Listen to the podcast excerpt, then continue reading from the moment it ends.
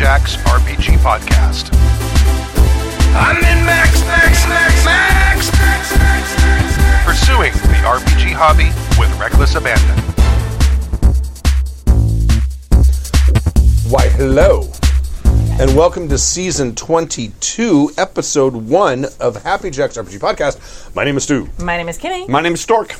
and we have special guests.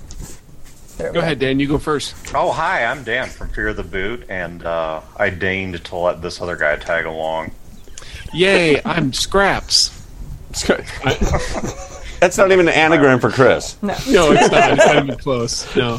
Uh, yes, I'm. I, I'm Chris. Uh, occasional uh, Fear the Boot uh, co-host and general podcast vagabond of late. So Well done. Podcast Vagabond. That's it. Yeah. That's a T-shirt right there. It is. It is.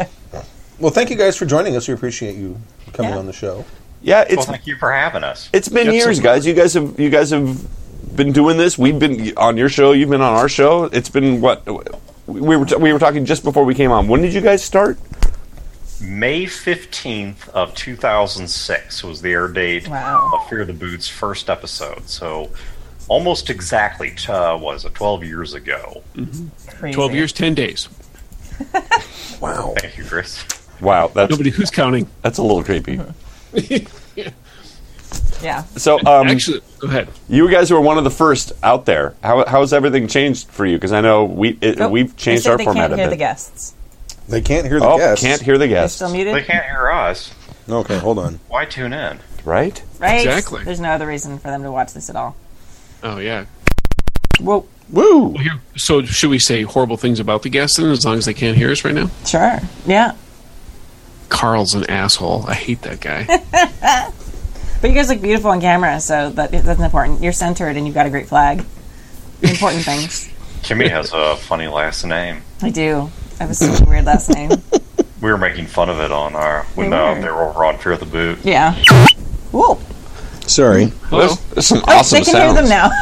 Oh, good. They can hear Perfect 'em? timing. Yes. Yeah. They can just suddenly hear us. Yeah. Okay. Can you can Sorry turn me way down Sorry now? about that, Carl. All right. They can still hear you. Yes. Everything went way way up. That's okay. They That's can, okay. But they can hear them, right? That's it. According. Yep. Let's see. You I'll just take my headphones off. It'll be fine. Still here. well, It kind of looks let- like you're racing when you Let do me that. see the You're- You can OBS. see that. You're like the, you're like the Memorex guy in the chair with your headphones back. Like, Man, you're old. I was Yes, going to am. say, Chris, like you, you- that's one of those things. Even but I am also No. live. Okay. even if you know the reference, you don't quote that. Like that 1984 uh, Yes, the work. Mac commercial with the hammer. Oh right, yeah. Shown only once. You know who filmed that? No. Uh, yeah, wait, Ridley Scott. Nice. Yeah, You guys are so alike. You're like Yeah, best and the, the woman Yeah, that we- threw the hammer was kind He's of got Olympian gray in or his something beard. like just yeah, Is that how you guys glasses. Look, glasses. What? It's like looking in a mirror. I know we're like twins. with the hair? Yeah, sorry. right. Everything's good. We can continue on. Oh, excellent. Okay. So I was uh, I was talking about how you guys are like one of the first RPGs out RPG podcasts out there, and uh, this was 12 years 10 days ago. Yes, uh, May 15th, 2006 was our first You're episode. very informed, Stark. That's amazing that you knew that. I remember. um, how have things changed since uh, since you guys started? I mean, other than this whole video thing, but that that is a big deal.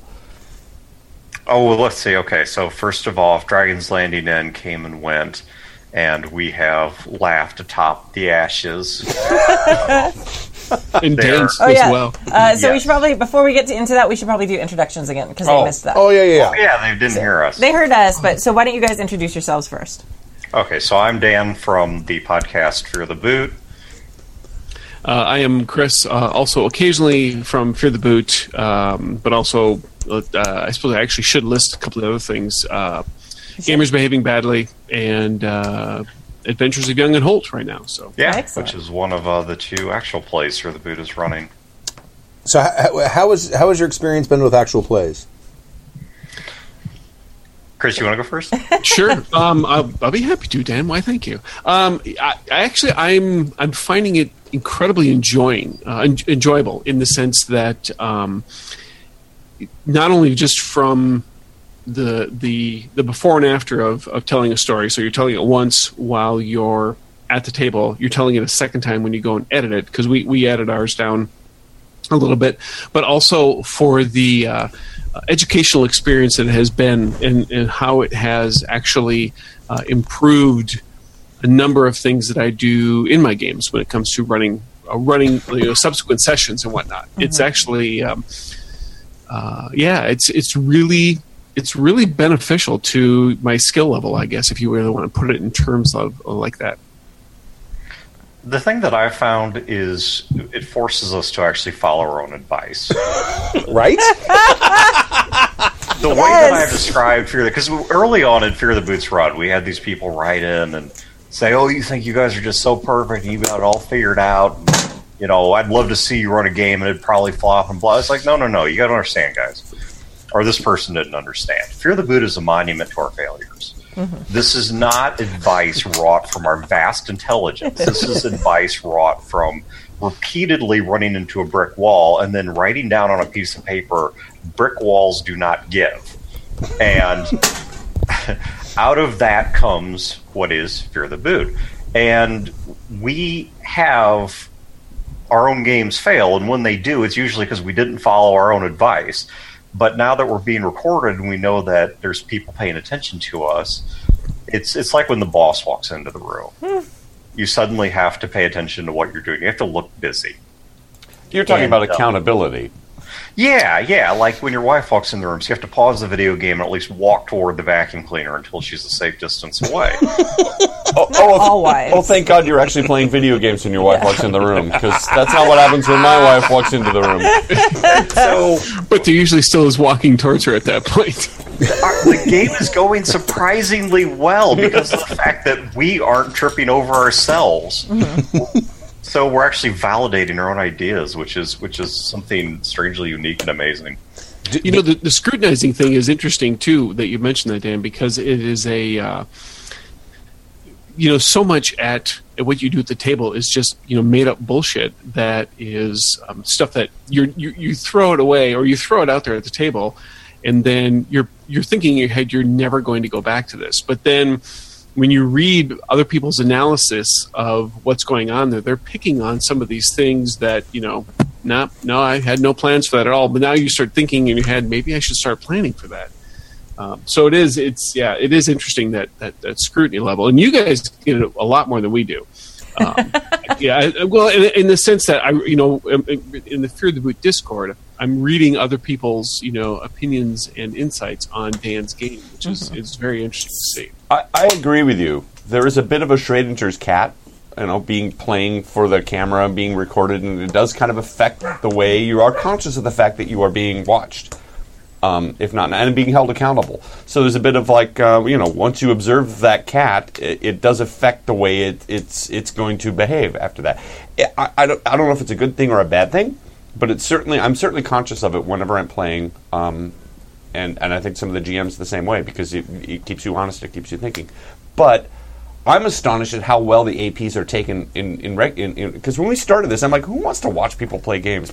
Yes, That seems that, was our stupid. hold up as well. That this to me honestly sounded like a terrible idea. Mm-hmm. I, Yeah. I, to me, RPGs have never been either a voyeuristic or exhibitionist hobby. Uh, they are something you, you participate in and you enjoy from that level. And maybe they're fun to watch from the sidelines for a little bit. But I think one of the things, in fact, we actually just did an episode on this. It's not been released yet, it's in our editing queue. But we just did an episode on something which is one of the things that we've learned over the years of doing this is how many people tune in because they are disconnected from the hobby they love Yeah. and I'm sure that's as true of your show as it is of ours. That there are people tuning in, and I'm sure you're getting emails saying, "Hey, I don't even have a gaming group, Yeah. and this is how I get my fix." And so when they hear these games, this is as close, I mean, unfortunately, as they may get to playing for whatever reason. And so, and I'm sure some people are playing their own games and they just like the entertainment or like the story or like the table banter or whatever. But we had to strike this middle road of accepting there's an audience there and as a result, playing up or playing down certain things, you know, watching certain sorts of table banter and such. but at the same time, not manufacturing the product. Just Right. accepting, look, we're going to go, we're going to do our thing, and this isn't a this isn't a stage play. Right. Right. And that's actually because I, I consume I consume several actual plays uh, more. I think when I actually started tallying, I was kind of I kind of surprised myself, but it is it's it's a kind of almost a lazy lis- way to listen to a story. Like when you listen to like either like a fiction book on tape or if you're listening to a, a, an actual audio drama, you have to pay attention the whole time. You're going to miss a detail, and with an actual play, it it- it's not that way. You can you know you can tune out a little bit or you might get distracted with something at work which is where like for me that's where i mostly consume mine and so i'll miss details but because of the way the story flows regardless of which one i'm listening to you can you can pick up exactly what's happening five minutes later and realize you probably didn't miss anything Yeah. and it's and it does it just it kind of it flows a different way and then there is that what dan had mentioned too there's that familiarity of what happens at that gaming table and it's nice actually um, whether you're whether you're playing in a game or not Yeah. I mean, you end up kind of feeling like the people there are your friends, and like everyone's kind of drawn to different ones. Like, there's some people who really like the very carefully edited ones with like sound effects and stuff, and there's people who like the more our end of the spectrum where nobody fucking touches the audio other than uploading it. you know, because people like different things about it, whether it's like they're there for the story or they're there to feel like they're with people that they, they feel like they know and get to know online. Um, yeah yeah, it's kind of a really fascinating thing.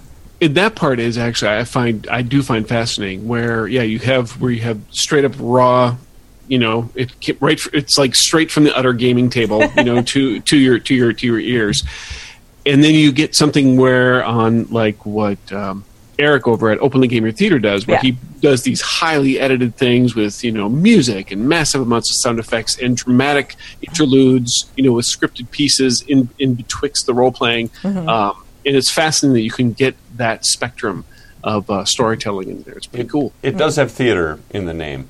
Uh, there is a there is an aspect that I finally figured out about APs because I was like, why do you want to watch people play a game? It seems really you know selfish and masturbatory. and Why would you do that? But there is a, there is an upshot for me, and, and it's when you are GMing or when you're playing, you tend to play in an isolated group and you don't get exposed to a lot of different mm-hmm. styles and such. And so when you're watching these APs, you're watching multiple GMs tackle different problems in different styles in different ways and different things. And I've learned more watching APs about GMing and different ways to solve a similar problem than I ever have in my own groups. Because, you know, you can't create in a vacuum. And so watching these APs and watching people you know how they deal with wandering damage, which is which was a nightmare story we had written in, or or whatever it is, is a is a breath of fresh air. And so, if nothing else, it's it's like watching. Um, uh, a, a play. Uh, you're watching. You're watching a, a version of a play that you've seen before, but it's with different actors and different things, and they're taking a different take on it. And you, you I, I've learned more by watching APs than I ever have by playing in, in the game with my friends. Does that make I thought it would, yeah, and I makes thought, perfect sense And I thought it would be a much bigger minority or much smaller minority of listeners. Mm-hmm. I figured that that sort of thing would get some kind of traction, but I did not think it would be as broadly received as it is. Yeah. The AP does get less listens than our regular show does, but it still does get a sizable number of people tuning into it every week, which endlessly baffles me. I mean, I expected somebody to consume it because people have asked for it, but I never expected to see the numbers, you know, the way they are. Yeah. Well, it's fascinating too when you uh, look at the number of AP podcasts that are out there. They like, I think there's double or triple the number of APs than there are advice shows now, which is something that's really changed. It used to be the other way; like everybody had a podcast about, "Hey, let's give you advice on how to game," and now you look and it's just like pages of actual plays of all different types, of all different people, all different styles, and it's just like amazing. Like hundreds. Well, you know, something that ties into that that I don't get, um, and this may just be I'm wired differently. It may be a generational thing. I don't know what it is. Is I love to play video games. You know, I, I mm-hmm. play a lot of video games. I don't get Twitch. Mm. The idea that I'm, I mean, I get it insofar as I, I'm going to tune in because maybe there's a Twitch streamer who's really funny. It's not about the game, but they're just a hilarious commentator. Right. Somebody like Video Game Dunkey. I think he is freaking hilarious. Yes. Um, or you might get somebody who you're, you're trying to see if you even want to play this game. Watch five minutes, ten minutes of gameplay to see if you even want it. Mm-hmm. But these people that just religiously follow folks who bounce from one game to the next and really don't do a whole lot, but mm-hmm. straight playthroughs with minimal commentary. Yeah. I don't get it. I mean, I just plain do not understand what the attraction is. But holy crap, these people just knock down enormous numbers mm-hmm. Absolutely. Yep. and it baffles me. I mean, I don't understand why. I I, I Well- need somebody who consumes it, who's well, other than like I don't know, like my nephews are kind of into this, but they're also really young. I need someone who's old enough to understand their own psyche. Mm-hmm. Someone who's like twenty five plus, I thi- who's into this, to sit down and explain it to me. I think you're overthinking it here. It, it's the equivalent of watching porn and having actual sex. it's it's it is really entertaining to just watch porn. right. You can watch But it all day long. And having actual sex is it takes a lot of work. Okay, so since this, show's apparently more or less unrated, look, when I'm having sex, I like looking at tits. When I'm watching porn, I'm still looking at tits. Okay, so there there are still some parallels, even if I'm not directly involved in the act. Yes. And in a video game, I've never been like, "Wow, look at that roll I just did." You know, it's the fun. It's doing it. You know, it's experience. And it's it's wow. Watch somebody else make choices for me. I mean, that's the DMV. That's not a fun afternoon. I think I think part of it is like you said the personality. Um, I, I don't know. Like I guess we I, I love watching uh, like other cosplayers make costumes and which is super boring to most people. Like watching someone sew something, but to me that's really interesting because I know the intric- intricacies of sewing something. So I think there's also that familiarity. People like watching video games that they've played a ton. Like I like playing watching people play World of Warcraft. Um, like if I can't play, I'm, I, I would rather play myself. But if I can't, then okay, watch people play WoW. Oh, hey, I remember when I did that quest, something like that. I do Methadone. Go ahead, Chris. No, and I think I think actually you hit on something there that I think has a lot to do with the APs. Is that the and, and comparing this to, to an audiobook, um, you don't necessarily know you the outcome of a story. With a lot of fiction, you can pretty much guess how a certain story is going to proceed. But like today, I was actually I was consuming an AP while I was at work, and I realized after it was over, I expected the heroes to come out on top. That is not what happened. They all died, except for like one who got away. Right. And they, when it came time for that that clutch roll that you have at the table that the player had to make, he didn't make it. Right. He didn't make it. He didn't have any more rerolls. It was over. The bad guy won, Yeah. and that was the end of that story. And I thought, you know, I totally did not expect an ending, and I actually I kind of appreciated that ending because Yeah. it it gave me something different. And so uh, there is that unpredictability, I think, there too, that makes that um, kind of enjoyable to see because you, you get invested in, in what's going on with with those dice rolls or how the characters are interacting with that encounter. Um, and so yeah, so it becomes something that isn't it isn't necessarily predictable, but Yeah. yet has to do with what you're saying. Like you like those intricacies of being able to watch the details and see how people craft that other stuff. Yeah. and it's kind of the same way. You know, I would love to know, and I have no way of ever finding out this information, but I would love to know what the overlap is between the two shows. Because, I mean, to me, I hate mm-hmm. to use this this buzzword, but there is a sort of synergy between the advice show and the AP. Yeah. Because we give the advice, we execute it on the AP, then the AP raises new ideas, which in turn drives what we talk about on the advice show. It's called a feedback loop. Yeah, and it is. It's a feedback loop. And so I'm curious how many people consume the AP as a direct result of, of that relationship between the shows. So I'm sure that mm-hmm. it's most people listen to the AP, listen to Fear the Boot, because that's probably how they found the AP. Yeah. But I am curious, like, do we have a significant percentage of people who only listen to the AP mm-hmm. and don't give two craps about the advice show? Yeah. We, I know that we have a lot of people who found us through the APs, and some of them have gone on to listen to the actual podcast. Um, I, I mean, obviously, our, our the main podcast, this show has m- many more viewers and listeners. About about oh, my mic's on. Yeah. About three times. Yeah.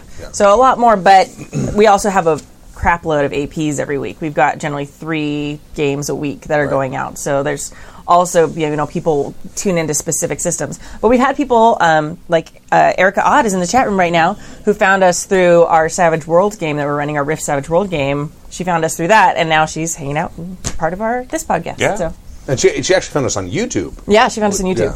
Yeah. So very fun. Through the APs. Hi, Erica. Let me go. Go. I'm going to go through the the stuff now. Oh, okay, Okay. go ahead. Yes. you just- we can- Anyway, I, I- it's cool. I mean, Yeah. we've been doing this a long time. It's really neat to see the evolution of podcasts. So, I'm thanks for letting me. Which we didn't talk about. No, we didn't. We do can, talk- we can talk about it after we do the blurb. Do the blurb. Right. Okay, Well, all first right, off, in this episode, not only are we going to talk about podcasting, uh, we're, we're going to discuss uh, adapting existing canon to an RPG. And Frederick Fredericks writes in about murder hobos and the exploitation of NPCs. And Ollie sends us the riddle from his first gaming experience. But first, if you'd like to email us, you can email us at happyjacksrpg at gmail.com. That's happyjacksrpg at gmail.com. We're on all of the social medias. We're on the Twitter. Yep. We're on the Facebag. Yeah. And we're on the Instagram, happyjacksrpg, all one word. Yes. And if you'd like to watch the show live, we do the show at Friday uh, at 7 p.m. Pacific time, happyjacks dot 7 p.m. Pacific-ish time. Yeah. Just Google happyjacks.com. You'll find us. Org. Happyjacks.org. HappyJacks.org. I'm sorry. if you, if you Happyjacks.com. Google happyjacks.com, it'll take you to happyjacks.org. It'll t- no, it'll it take you to won't. some bastard who got the name before I. Yeah. did. really? Yeah. Yes. Hmm. That's why I have org. It's been nine years, Stork. Nine years. You don't know where we live on the internet yet. I've actually owned happyjacks.org since the 90s. Oh, I used to I used to have it used to be Happy Jacks GURPS resources that's cute. in the old days. I didn't know that. You can go on archive.org and find the old webpage. I'm not Yeah. going to. Uh, and Don't go if- to archive.com because some bastard bought it and that's right. uh, if you'd like to watch the show live, you can go to happyjacks.org slash live and watch it there, five or seven p.m. Pacific time on Fridays. Yeah. And that's that. Oh, wow, someone All right. did buy HappyJacks.com. Yeah. Oh, it's It's a been cigar shop. I think it, was back then too. I think it was back then too. Now you can go to happyjacksrpg.com and it will redirect you to happyjacks.org. Yeah. You know what? I'm going to do something passive aggressive or maybe aggressive aggressive. You're going to buy it from the cigar shop. I'm going to put a back order on that domain, so God if they fail to renew it, it'll be come under my control. yeah. And I'll sell it back to you at an enormous markup. Excellent. No, that's aggressive aggressive. There's no passive in there. Because the fact that you're telling us too is yeah. That's I came very close. I came very close during the handoff between Fast FanPro and eventually Catalyst. Yeah. I came very close to actually owning BattleTech.com. That's amazing. Nice. you'd be a rich man today. No, I wouldn't have sold it. I absolutely used it. Uh, that's that's the thing is you're not a cyber squatter if you're actually using it for a relevant purpose. Fair enough. I'm sufficient BattleTech fan that I would have used it Yeah. for a sufficient, a sufficiently relevant purpose. Yes. All right. So, uh, podcasting. You want to talk about podcasting? No, no, no. I, I think we got it out of our system here, didn't we? Yeah, right. Well, okay. So, what has changed in podcasting since uh, since you guys started? Because I, I I know that with us, really, it's the video and how many people have been listening. Because it used to be like a the really last small two world, years, though. And Now now it still is a small world. It's pretty I big. think It's I think much bigger. YouTube's making it bigger. Yeah. but it still is a small world. I, I walk down the street, nobody knows who I am. I walk down the halls of Gen Con, it's a very different story.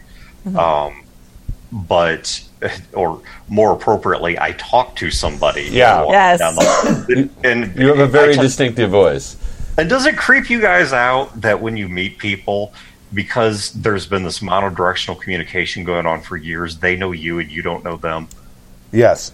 Well, Kind of used to it now. Yeah, we're kind of. because of the band that Stu and I are in. It, that that used, that happens a lot. It actually happens on the streets for this niche band that we're in.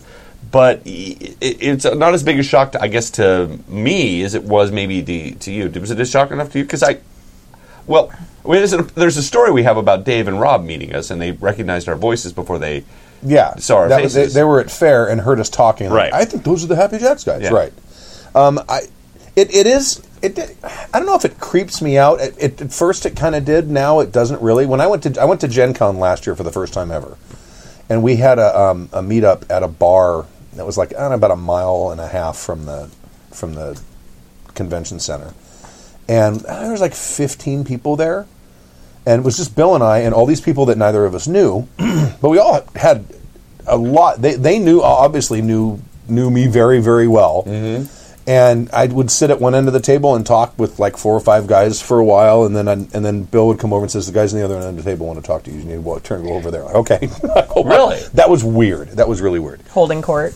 Kind of, but um, I mean, no, drinking and holding court at the same time. Like you do. well, yeah, but it, it was As one does. Yeah. it, it was fun, and I and I had a lot of people come up to me because we'd already been streaming for a while when I went to Gen Con.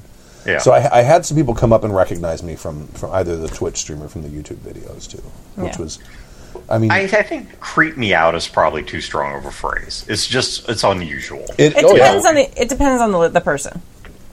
Yeah. Yeah, well, I mean, okay, so so, so here's the thing. Well, okay, maybe Kimmy experiences this from an angle I don't because she, she does. I've never had anyone come up and hit on me.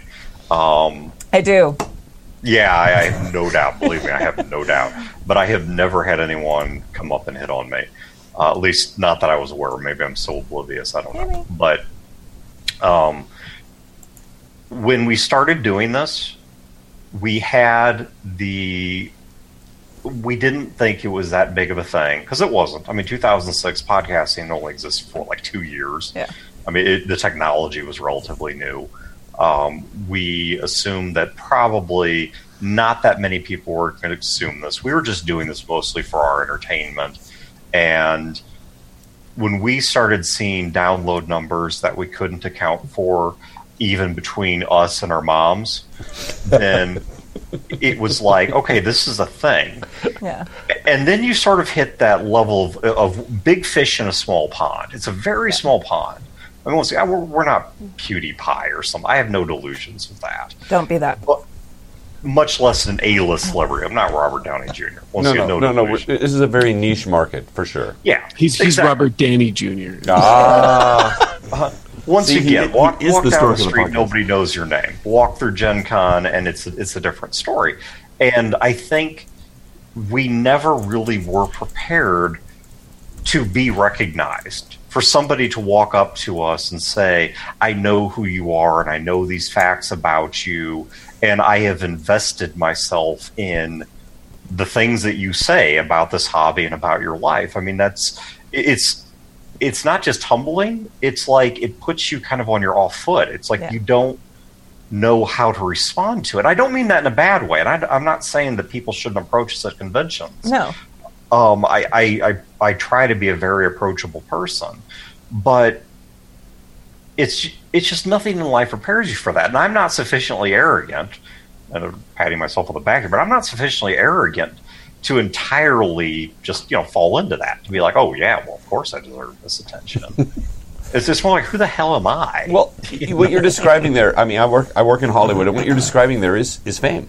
That's that's what famous people deal with all the time, right? We just have a little taste of it, just a tiny little taste of it. I mean, imagine that you are so famous, your face is so famous. You you know, you go into a shopping center to buy bananas, and people are want to come up and talk to you, and they talk to you about the most intimate things, and it really is. Uh, not off-putting, but very. Uh, it, it, well, it is a bit, just a bit. It's like you have me at a disadvantage. I have no idea who you are, and yet you know who I'm married to and where I live. Wow. It, I, what you're what you're saying is the, the sort of the curse, the downside of fame. Now we're not famous, well, maybe in a small, tiny niche way. I like to say we're the minnows in the puddle. There we go. But it, but it, it, it- you're right. If you're not prepared for it, I mean, and who is? We're doing this podcast. We just sit here in a room, we drink beer, and we and this stuff goes out into the void, and we don't think anything of it after the after the podcast is over. Yeah, it's people think I'm extroverted. I'm not. I'm incredibly introverted, maybe ambiverted at best. Uh, but I appear because to me when I do the podcast, I'm not talking to n number of people. I'm talking to my friends in a room. Yeah. Hmm. That's all I see. I mean, I am aware of the fact that other people will hear it, and so I curb certain parts of my language and personality and such to avoid being inflammatory. But I, I'm talking to my friends. That's all I see. But in terms of what things have changed, I think the, the two biggest things I would point to is one is, is technology. Uh, and I don't just mean that in terms of video. When we got started, things like we've got people dialing in with modems to download these shows. Yeah. Sure. Uh, we had to put on our original business cards because this was a huge thing in 2006. we have a podcast, and you don't need an iPod to listen. Oh yeah. because that was a huge thing. I mean, Mm-hmm. 12 years ago, you walk up to somebody and say, I have a podcast. They say, oh, I'd love to check it out, but I don't own an iPod. Yeah. And, there's some debate as to exactly where the term podcast came from and did it have anything to do with the iPod or not. But the idea that it was a generic MP3 file they could consume anywhere, you had to educate people on this. They didn't know these things. Um, and so the, the technology changed. You know, these aggregators, podcatchers, and, and the, the availability of broadband internet and how many people have it and such, you know, that changed quite a bit. E- even the Um, fact that there's systems out there to just cater to podcasts is astonishing now. Oh yeah, yeah, absolutely. and I think too, I just think how i- i- it's funny. How, well, you know, we since we're we've been doing it, you know, we know what the medium does and what what it has and what it's capable of doing and and how good it is, um, you know, as a media uh, and a medium to consume. But when you see it really start to catch on now, as it has, like in the last couple of years, when when you have people talking about certain podcast shows. I mean, even outside of our of our niche, um, that are shows to listen to, and how some of these catch fire. How some of these are now being turned into television shows because of how popular they've become. And you see news stories on them. I remember when I was. Um, I was listening to what was the Richard Simmons podcast that was uh, like it was just around briefly last year. It was like a mini series, but it was something like searching for Richard Simmons or whatever because he was a shut in Yeah. fascinating podcast to listen to. Then I started after I was listening to it, I started seeing news stories about this, you know, on network television talking about this show, and that never would have happened, you know, four or five years ago. It would have been talking about podcasts as like this novelty thing, not as this mainstream thing. Here's this groundbreaking podcast that's talking about topic X. Uh, You know what's has been kind of funny too is I don't think we totally ever understand the impression or the impact we have, for good or ill. L- let me give you an example because Chris, this kind of ties into what you were just talking about. So, Fear the Con, of course, is coming up here in, in mid June. Yeah. And um, Hey, plug it though. Where, where can they find info about that? uh, fearthecon.com. There you go. And if you click on the registration link, that will take you to where you sign up and everything. And so, yeah, fearthecon.com. It's going to be in Brentwood, Missouri, which is a suburb of St. Louis, uh, June 21st, 22nd, and 23rd, which is a uh, Thursday, Friday, and Saturday. Social Mixer on Thursday, Con on Friday and Saturday. See, they But- build in times to meet and greet. That's a really Yeah. awesome social It's mixer. It's That's huge thing. smart. And yeah, I tell you right now, it changes the entire convention. Having people socially break the ice before they're gaming together completely changes the convention because when you walk into the game hall the next day, people aren't strangers. Hmm. You know them. They might be hungover, but yeah, they're not sure. strangers. Will be. But, you, but you're probably both hungover and have a story to tell. yes. you know, it, it's completely changes the social dynamic. I could talk for, I could fill your entire show probably talking about stuff like that. But, oh, we just had somebody from, oh my gosh, it was like, okay, so we have a w- Patreon. I'm going to talk about that in a. 'cause That's been a huge change in podcasting. Yeah. Uh, but with Patreon, we use that money primarily, almost all of it goes to paying an audio engineer that does our sound balancing and editing and a, bunch of work on the show that I just Don't honestly want. don't have the time to do.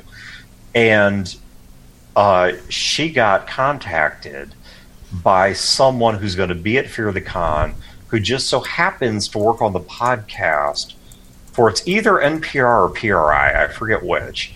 But let's just say it's something that has a few zeros more than Fear the Boot does in download. And they're like, man, I'd really love to get together with you and compare notes on editing and, and pick your brain for some tips and tricks. And it's like, who, the, Wow. who are we? yeah, Yeah. yeah. Well, you're the proving ground there, right? Uh, because you, you know consistently for how many? Twelve years. 12 years, 10 12 days. years. 12 years, 10 that was days. something we came to find out we didn't know. Because, by the way, most fan efforts, I've been told by, by people that are in the RPG industry, most fan efforts, fan blogs, fan games, whatever, will typically last 12 to 24 months. If you outlast that by any stretch of time, you are already breaking the odds. Uh, to go 12 years or I mean anything, even if you're not at the 12 year mark, if you've been going five years, seven years, 10 years, whatever, you are way above and beyond. Yeah. Most marriages don't last that long. That's true. No, they Very don't. true. Yeah, seven years. Oh my God. Real I've- thing. Been talking to, Um, with you guys about RPGs a lot longer than most people have been married. Yeah. It's like yeah, that, that is an unfortunate That's statement on a whole lot of things. strange revelation right there. I'm gonna drink. Uh, marry a role player. I think that's my best advice. At least you'll always have a podcast to listen to or something. no, no, no. The trick is to marry someone who does amazing graphics for, your podcast. podcasts. Right. Beautiful Yes. video. Well, that or my alternate hypothesis is something that I saw float around social media, which is that every healthy marriage consists of two people someone who hates pickles and someone who will eat that pickle. that is that is a secret to a well balanced. That's not a euphemism, is it? Yes. I think No, it is. oh, it's not. I oh, it is- choose to think it is. Okay. like you go someplace, you get a grilled cheese, which for some reason a grilled cheese is inexplicably always served with a pickle. That the person who ordered the grilled cheese will never eat. You need someone across from you who will eat that pickle. That is a sign you have found your soulmate. Jack Sprat could eat no fat. His wife could eat no lean. And That's so right. Twixt them both. I still think clean. I, I still vote it's a euphemism. It's still. A I think it's a euphemism. euphemism. Yeah. What are you drinking? What are these tiny little cans? I got a uh, a limited edition mini pack for my birthday.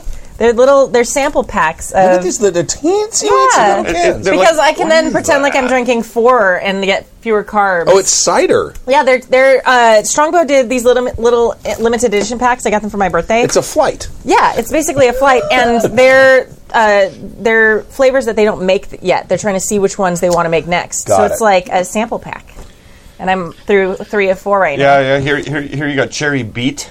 It's That's, uh, blossom, Got a- yeah, Cherry I mean- beet? No, it's cherry Blo- blossom. blossom. Cher- oh, Was that funny? cherry think it's beet? It was, it was, it was the absurd non sequitur. Okay. All right. Cherry Beat sounds like some sort of Korean pop band. It Yeah. does.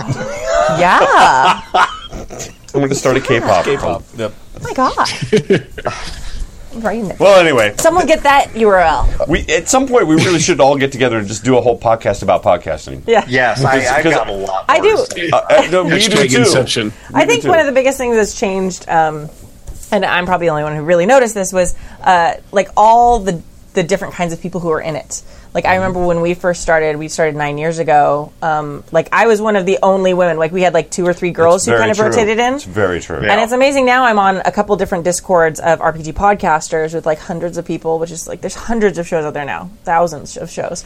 And just the number of Hundreds of thousands. Hundreds well. of thou- RPG, yes. not that many, but no, yeah, there's uh, a lot of specifically about RPGs. After this is over, let's pencil in a time and we can do a series on talking about podcasting because you know what? be This is actually really amazing, and this this stuff is really kind of fascinating. I I find it interesting. Yeah. Maybe other people will too, but this Oh, there's- there's yes, a lot and- to say about this, and maybe maybe we could all put our heads together. This might be really great. But We'll start a new Remind me to tell podcast. you two It's to stories, do. and I'll. No, I'm gonna finish my thing about women. That's oh, important. sorry. Oh, go ahead. Go ahead. Don't cut me off. Just kidding. I'm telling- Uh, I'm no, but I think that's one of the coolest things because I really do feel, um, and I've had a lot of people, and you're talking about people approaching you. One of the things that has meant the most to me, I've had a lot of women and uh, approach me and say, "Hey, you know, I started playing RPGs because my husband was listening to Happy Jacks, and I heard you were playing." And suddenly it became this thing where I realized I could play too. Or, hey, I was listening to RPG podcasts because I couldn't, I wasn't brave enough to get into a game. And then I realized, hey, this is a thing for women too. And I think mm-hmm. that's something that you know all the old school podcasts it made it accessible for people who were afraid to walk into their friendly local gaming store and just join a game suddenly they were able to listen to gaming advice they were able to access the hobby in a way that was safe and comfortable for them which then eventually built I think majorly built the, to all these people accessing the hobby and eventually being brave enough to actually join in the fun. So I think, like, like all the stuff we did years ago, I think really, really matters, and I think we've really added to the hobby in a lot of ways that we never predicted or we, even we- thought about. We just need to convince them that there's games other than Apocalypse World Hacks. there are, no, there are. It's just the flavor It's of the the new. It's the new hotness. Yeah, I know. Uh, for a while it was Savage World. I get, we, we're we're running what three games or four games right now, right? I think four games right now. Four games right now. Half of them are Apocalypse World hacks. And on the forum, people have said, "You guys should do more Apocalypse World hacks." Yes. How many, how many more do they want? This You're is why I- dealing with addicts. Yes. these, these aren't. These These don't aren't get healthy what they want. All right.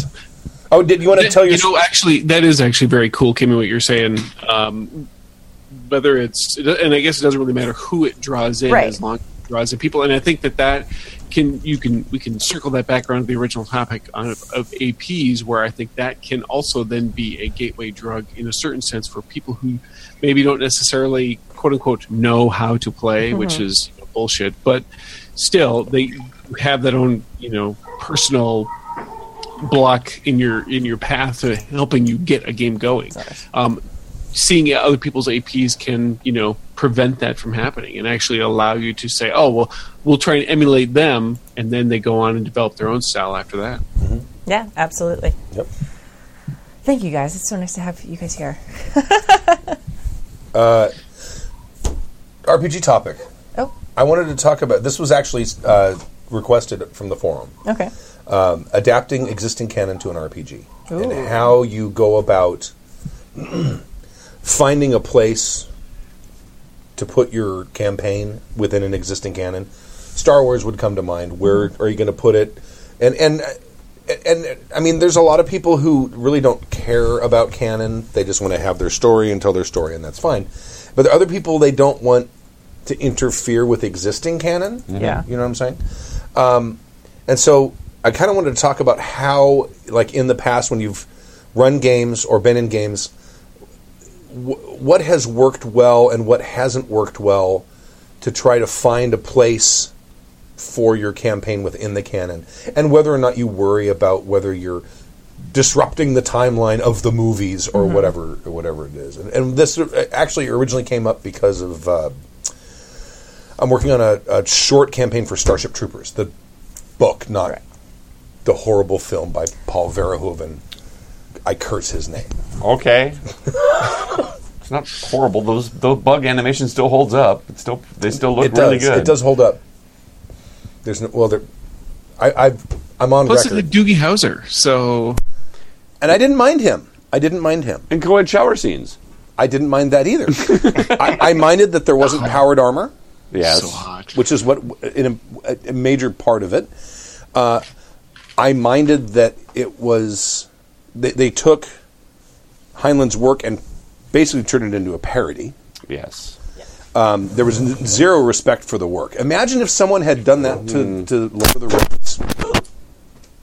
Imagine if someone had done that to Lord of the Rings, Right. and, and how many people would be like, Right. Right. Right. The, the But-. Yeah. Yeah. You're right. So I, so I, but I went through. I, I- I've read. I've, I've probably read that book more than a dozen times now, and I just read through it again recently, and I was paying very close attention to the detail of the background of the world in it, and there's very little. You only get little tiny glimpses and pieces of it, and I was able to come up with about like five one session story ideas, like one shots to string together a sort of campaign. It's a lot because it's not a very big book. No, it's not. It's on, uh, probably a couple hundred pages. Yeah. and it's not, it's, it's a, a quick lot. read. It's a quick read. But I, I was able to come up with, with that all remain consistent within the novel and, and, and the stuff that happens in the book, that, or at least that is mentioned in the book. So you could run some kind of story. Now, there's no, obviously there's no timeline. I mean, there's there there's a sort of timeline that happens within it, but you were talking about these two, you know, galaxy spanning civilizations. So there's a lot of other things going on in different places. So there's a, there was actually a lot of space in that. But what do you what do you guys think as far as using existing canon and a do you care if you're interfering with existing canon, and if you do, how do you try to frame your game so that it keeps that And, and when, separate? you're, when you're talking about canon, you're talking about just world setting. It could be I'm talking about it could history. be Hy- Hyboria. It could be it could be Robert E. Howard Hyboria. It Yeah. could be uh, a, a, an existing campaign that maybe somebody else has run. It could be a, a film uh, seri- uh, genre or something. So, okay, yeah. so it's all of that. Okay, I'm going to lead off with a pretty hard Turn the mic off. I gotta get you the mic. I did. It is off. And Stu, why don't you have your camera on? I, I My camera is on. It's just they can only. see it through the Twitch. yeah, he's Oh. on in the stream. I'm Unplug seeing so you can see it on Twitch. Okay. So Yeah. is it what is anyone commenting on Twitch? Like, do oh, we have like yes. chats Oh, to yeah. respond to? Well, let's respond. Can we respond to some chats? I hate to take control of your show, but I just did. Hey Ben, Sure, Perfect, do the what's up? thing. Better. I fixed it. We have to we have to read the chats to him though. Oh no, there's a lot happening in the chat. That's the thing you're gonna have to like. They very rarely talk about what we talk about. Yeah. sometimes There's they a do. little bit. Yeah, I, I, I bring it up if they're, but they're a little bit off topic right now. Just just pick a random one that's relevant. We have to acknowledge these people. Uh, Heavy Metal Jess says, "What not to do? Run anything Lovecraftian. Say female heroes aren't canon." We love heavy metal Jess. She's been around as long as we have. She inspired me to put pins on this jacket. By the way, it's just, just for It is Jess. Yes, canon, you're- you're still however, rocking that Cthulhu got killed. So he got nuked, literally. 100. percent But um, yeah, because he uh, H.P. Lovecraft actually had an open source world. He allowed other people to write in it, invited them to. Yeah. And in a follow up to Call of Cthulhu, there was an atomic bomb dropped on Cthulhu that killed him. Oh and no also, kidding! it's pronounced not pronounced Cthulhu, it's pronounced Lulu.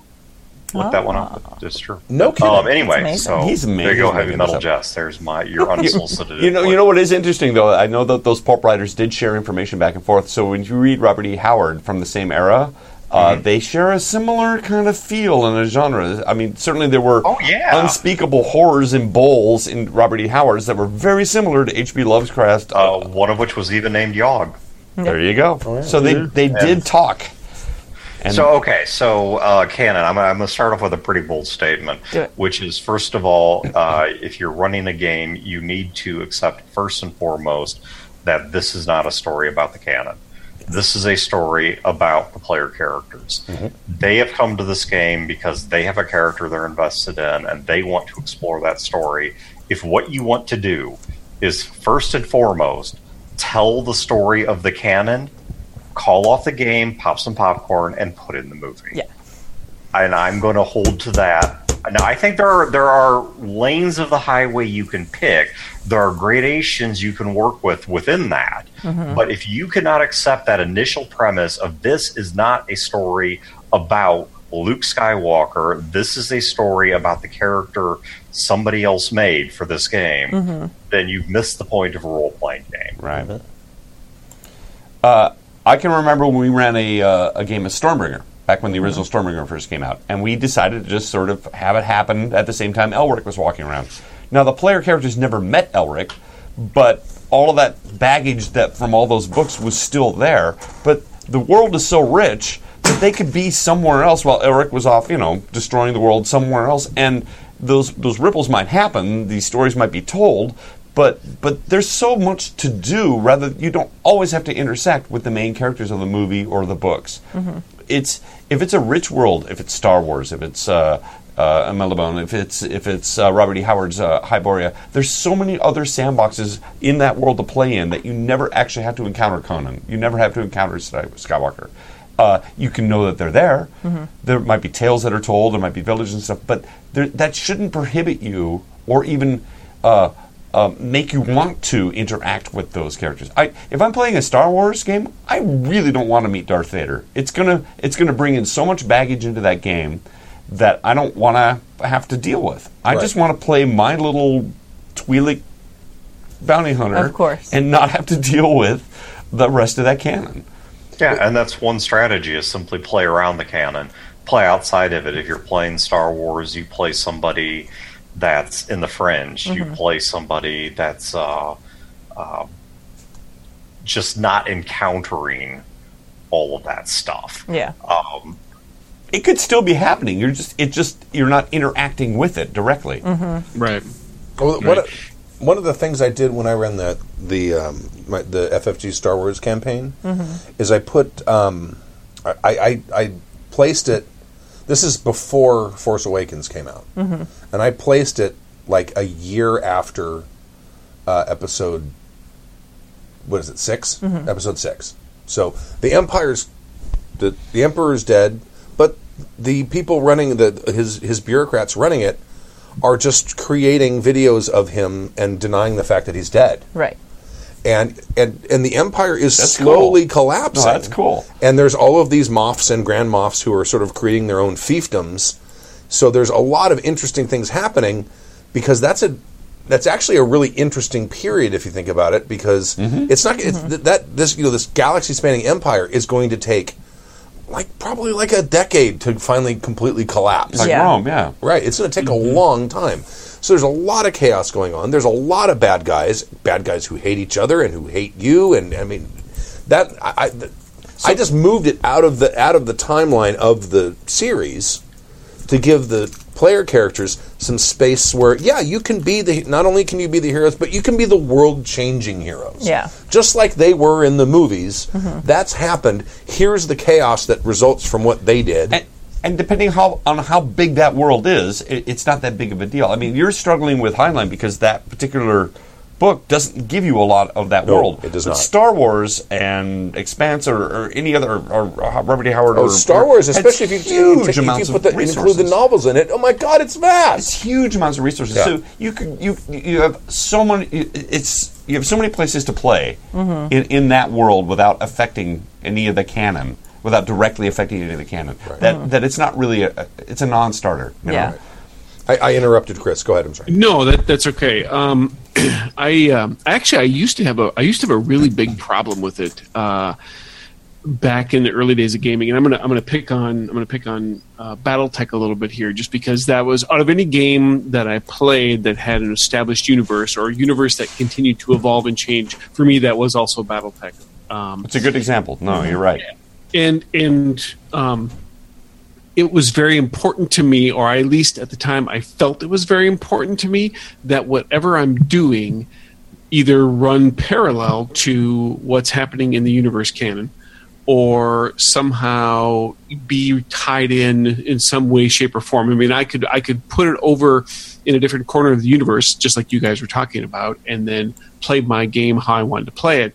But yet, still, those events that might be going on uh, within the game universe still happened, and in in in for me as a player and as a GM, if I didn't, I felt if I didn't do that, I was I wasn't delivering the game like I should to my players, and so it took me a while to kind of get out of that that mentality and realize a lot about going back to what Dan's original point was is that you can have that up to a point, but then from the point that you start that game, then you're telling something different, and everything can proceed different from that point forward.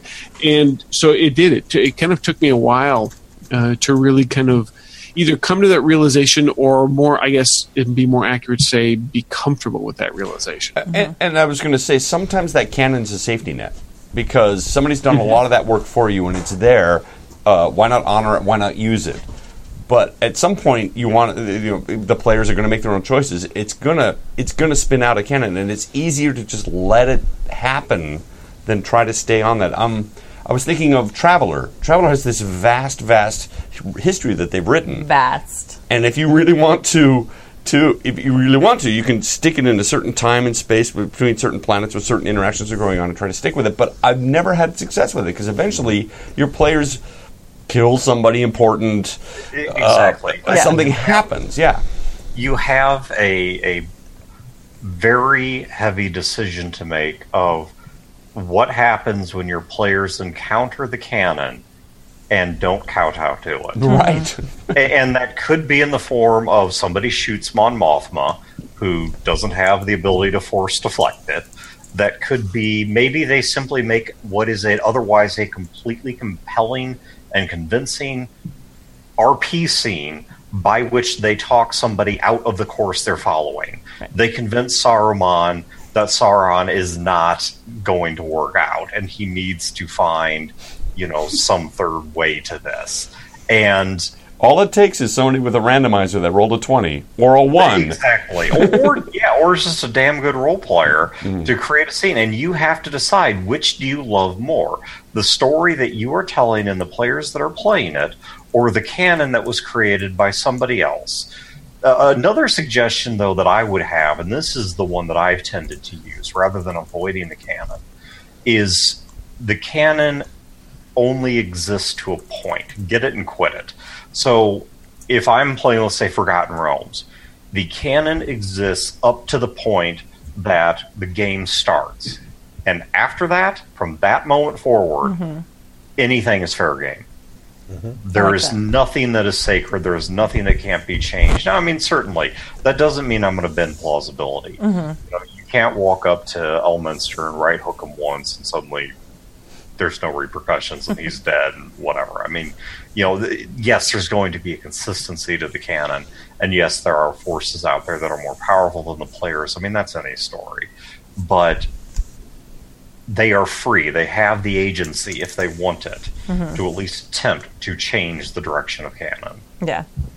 which I think actually is a cool thing when you think about it. If you're going to have, um, there were some comments in the chat earlier about you know never meeting Darth Vader. And, It's you know, addicting, never- right? Never, yeah, never meet heroes. But being able to do that, to interact with those larger than life people in that universe, change things around, can actually make your game a lot of fun in, Yeah. in, in many ways, and, and create some really cool, memorable moments. Mm-hmm. Absolutely, I agree. Especially like going back to Star Wars because it's such an obvious example. Like I would, I, you know, different from Stork. I would love to have Darth Vader in there. I have no interest in meeting like Luke or any of them. Like okay, like I don't want other heroes in my game. I want to be the hero, but I totally will take on the badass bad guy that they couldn't handle for a long time. Like that's super fun. That's exciting to kind of like change things up a bit. I think. Well, and I think you also have to look at not just the importance of the player characters, but the player's disposition as well, mm-hmm. because they may not care. I mean, you may have read this book, whatever it is, and I mean, let's say something less, uh, something that's uh, rather more obscure than Star Wars. This is something you, you read this book, you want to run this game, and you want it to play out exactly as it did in the book. But the fact is, your players really don't care Right. they're they're invested in the characters they made and the story that they want to tell Yeah. and the agency they want to believe they have they're just not as into the property as you are and if that once again if that's what you're trying to do i don't think that's a bad thing but i think you need to be thinking along the lines of either just reconsuming the media or writing your own fan fiction Fanfic, Don't- totally. don't try to draw five other people into this follow the leader stomp through your idealized playground. Right. Uh, I think as a GM as well, from the GM's point of view, rather than just the players, you run the risk of railroading your players to fit this canon thing that happened.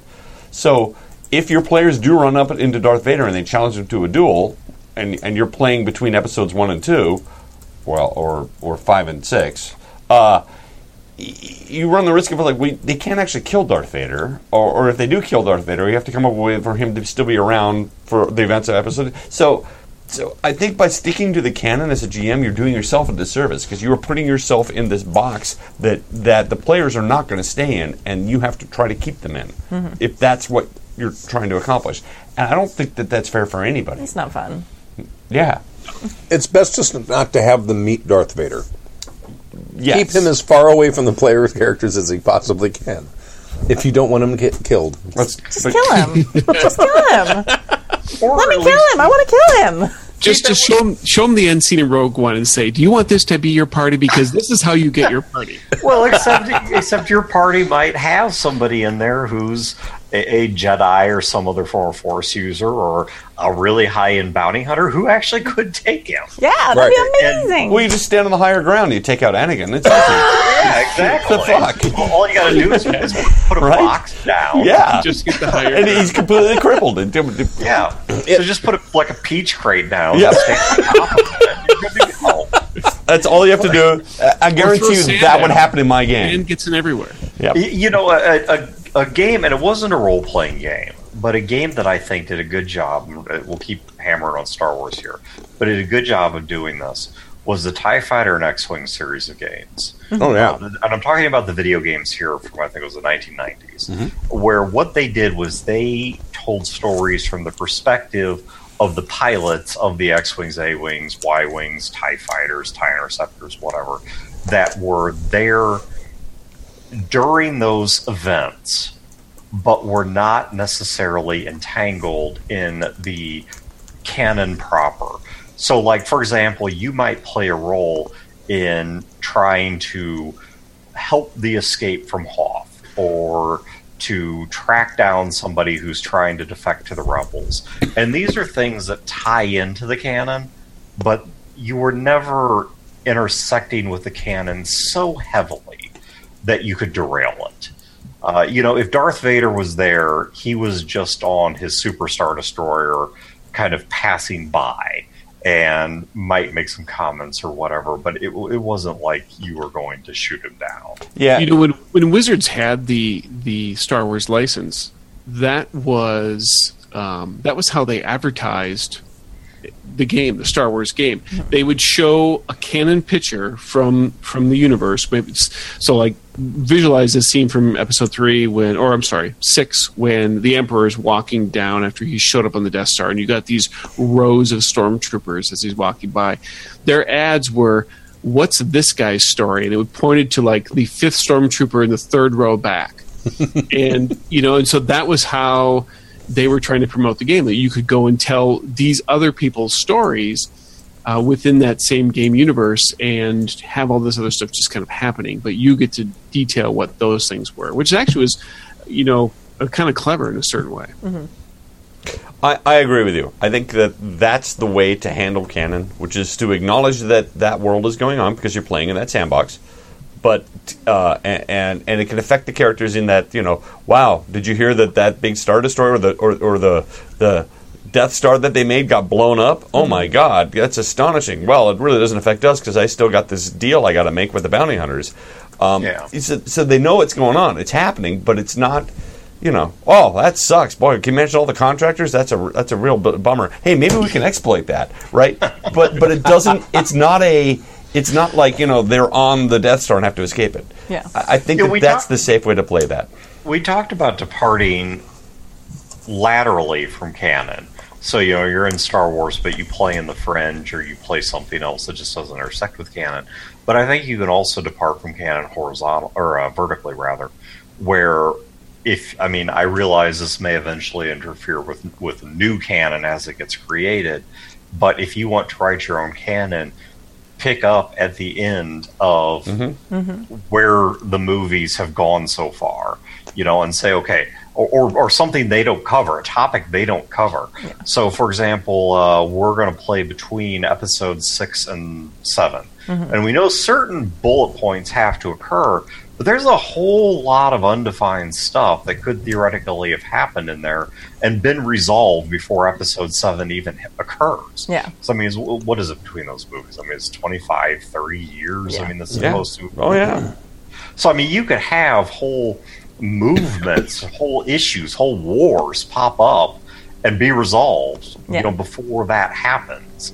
I Um, the only Star Wars game I've ever run as a GM, I actually ran at a con like a couple cons ago, and it was actually the Bothans that died, and to get the Death Star plans to get it to them. them. The yeah. second Death Star plans. Yeah. Right. But uh, so it, and like that's something that they mention in the story, so it was kind of like that tie-in. Everybody kind of knows that line, but there's not. I mean, at least as far as I know, I haven't read that book particularly. Like the story of how did they get them? What? How did they get there after all the Bothans died? How the hell did they get the plans if everybody died? Right. So that was like the story that they played Yeah. out, which was cool, like a cool little like parallel adjacent story that then fed into the the narrative that everybody knew. I want to run a, a GameCon one shot Mm-hmm. called "Many Bothans Died," and everyone turns over their character sheets and they're all playing Bothans. Yeah.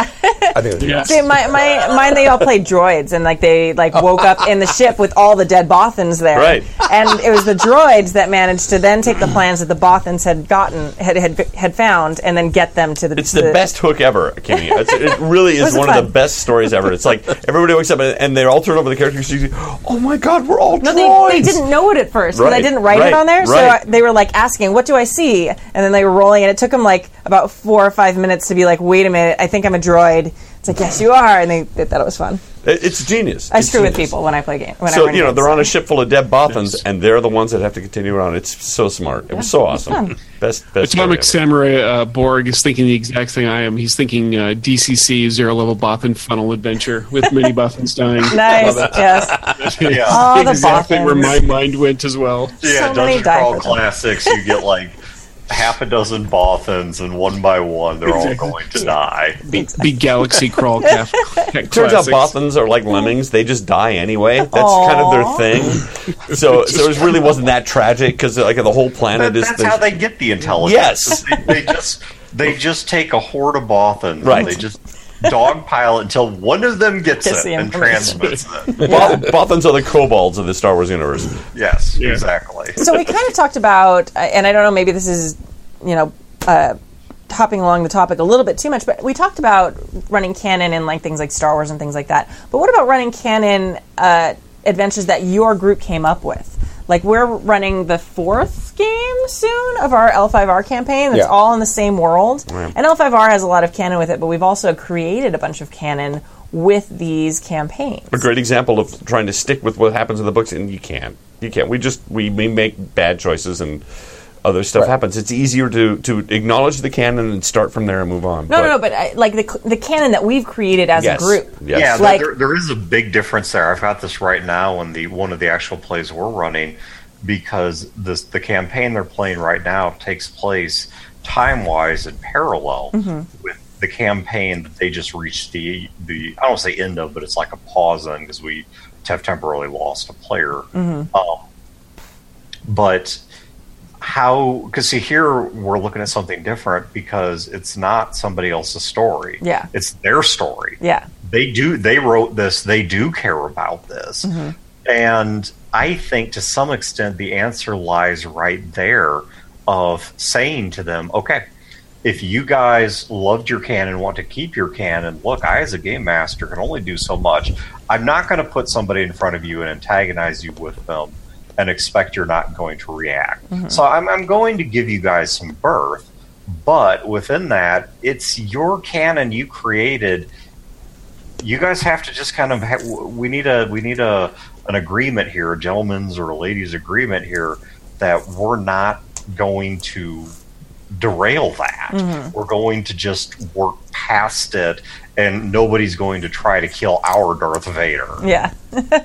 So you don't you don't game with assholes. Yeah, that's uh, Exactly. What are you saying? And, and if they want to that's, tear up that's their rule. own Kimmy's canon, rule number it's like- one. yeah. That is. If they want to tear up their own canon, I don't know. When I was a kid, if one of my siblings built something out of blocks and I knocked it over, I got my ass whooped. Yeah. If I built Yep. something out of blocks and knocked it over, it was Who cares? Just a poor life choice. Yeah. a lot of work to pick it up. No, you've just reconstructed it into something better. It's like once you build a bad Parthenon, you knock it down to build a better one. Did you build the Parthenon as a kid? Uh, maybe. We had a record Well, set. there, there is an attraction to playing Isn't Godzilla through your they call it? blocks. Yeah, there is. Yeah. Yeah, that's true. Don't do that with Lincoln Logs; it'll hurt. But Yeah. yeah, you can. or Legos. There's Lego. The- oh yes, when you have kids and the midwife walk to the bathroom and you find all the Legos that they lost. Yeah, it happens every. Yeah. Yeah, I have decided I'm going to kickstart the world's most deadly weapon, a Lego D4. right. Yes. I don't know That how would it's be going it. to work yet. I have no idea how this comes together, but I'm, I'm, it's it's in the back of my head. See what they really need to do with Legos, and I should like trademark this before I say it on air, but whatever. They should put little metal pieces in them, so then all you have to do is run it over with a big magnet. Like that's how I pick up needles in my sewing room, Right. Because that's how that works. So put little metal bits in every Lego, and suddenly run your big magnet, pick them all up, and you're done. Except the plastic is going to be weaker than the metal. Uh-huh. So, and you've now introduced a structural weakness, which basically means what you've done is effectively created caltrops. That's that. no, that's the D4 Lego. Is a caltrop. I mean, right there. The, the little metal piece in it. D4 Lego is still under design. Top men. Top men. Top Top. men. Many Bothans have died testing these. See, they need to get a woman to design it, then it'll be perfect. They'll come in pairs. They will.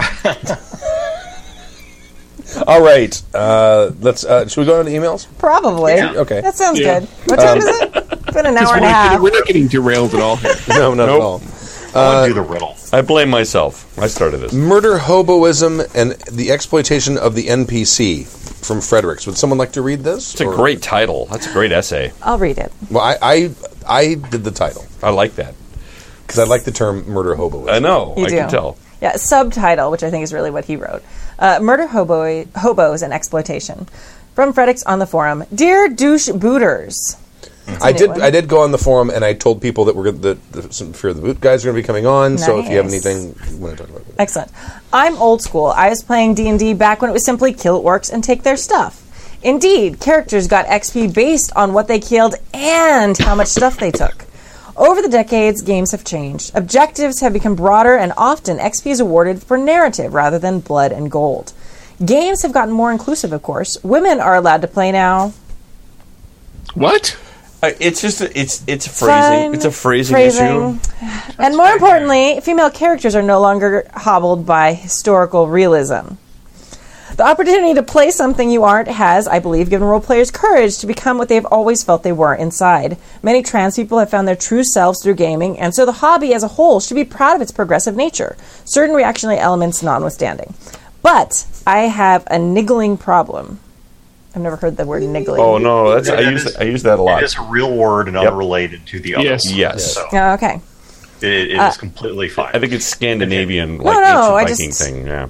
Niggling seems, I don't know, it sounds like sex. It, it just means chewing at the back of your mind. It Yes. means like Yes. yeah. So it's, it's so, totally not sex. Okay. It's not niggling is not sex. Okay. no. It sounds like it should be though, right? Like, am I the only one? Never mind. You're the only No, one. So- niggling sounds like foreplay, not sex. Right, you know, you're right. It's definitely like the little thing you do before you get to the main Yes. event. Yeah. You're literally the first I'm people down. I've ever encountered who have encountered the word niggling Mm-hmm. and gone to sex instead of racism. But continue. That's how we work. That's how we roll at I, uh, Happy Jacks. no, I, I, uh, I, I'm picking up what you're putting down. I'm okay. getting this. Hey, Yeah. see, It- it's Chris not got either. me. though. Chris It's got not me. sex. It's not racism. No. it started with the second edition of Seventh Sea. As a fan of Richard Lester's The Best Three Musketeer films, I was Yeah. I was keen to jump on board with the Kickstarter. John Wick has worked hard to make the game more inclusive than pre- previous versions. The only kissing couples illustrated in the core book are same sex, and people that might have once been portrayed as savages and some dark continent are now playable characters with deep and old philosophies. Hooray! The adventures are, I'm sure, all about swashbuckling and dare do, daring do, but as I read the core book, I get less and less interested in playing it. Because despite its proud social justice stance, it portrays a period that was all about Europeans killing brownskins and taking their stuff. Yeah. You can't be a dashing lesbian pirate or a male pirate in dress. Um, thank you, Robert De Niro. But if you aren't killing people and taking their stuff, then actually you aren't a pirate. You Well, aren't you know a what? pirate. Wait, wait, wait. No, no, no. We're finishing the email, then we'll All right. talk. Vampires kill. Oh, yeah. Va- vampires kill normals and take their blood. Samurai kill or otherwise punish peasants and take their crops. Even Stu's dirigibles in space in the space game were uh, was about Anglos killing Germans over what Anglos. Anglos, sorry, Anglos killing Germans over what get uh, who gets to plunder the native resources for the zoological society. We think we've come so far in RPGs over almost five decades, but we're still mostly murder hobos. Is that all there is? Or can the hosts and guests each tell us about one favorite game that doesn't boil down to exploiting NPCs? Every game. Fredericks. Every single game. So this is a pretty softball question then. Right, right? We, we thought we'd start you off with an easy one. Here, here's the thing. I'm gonna I'm gonna put this to you straight up. Okay. Okay. Fuck their books. The books give you a system, they give you a framework for telling a story. Tell your story. There is nothing in the games, at least the games that I am most familiar with, which is a pretty good number of games, that necessitates you doing any of this stuff. That may be what they portray, that may be the storylines they peddle, that may be what the art depicts, that may be what the implied setting is, but there is absolutely nothing that says this is what you have to do. And let, let me give you uh, two examples of games that I played that went like this. One was a Shadowrun game where I had I was running it, but there was an NPC who was an orc, and he was a he was not a ma- he was a semi major NPC. He was he wasn't a top tier NPC, but he wasn't background fluff either. And um, his thing was that he defied the stereotypes that would exist within the Shadowrun context of racism about orcs. He was well groomed, he was well educated, uh, he was very high up, he had a position of authority, and this was the story I chose to tell. And there's nothing in the Shadowrun rulebook that would stop me.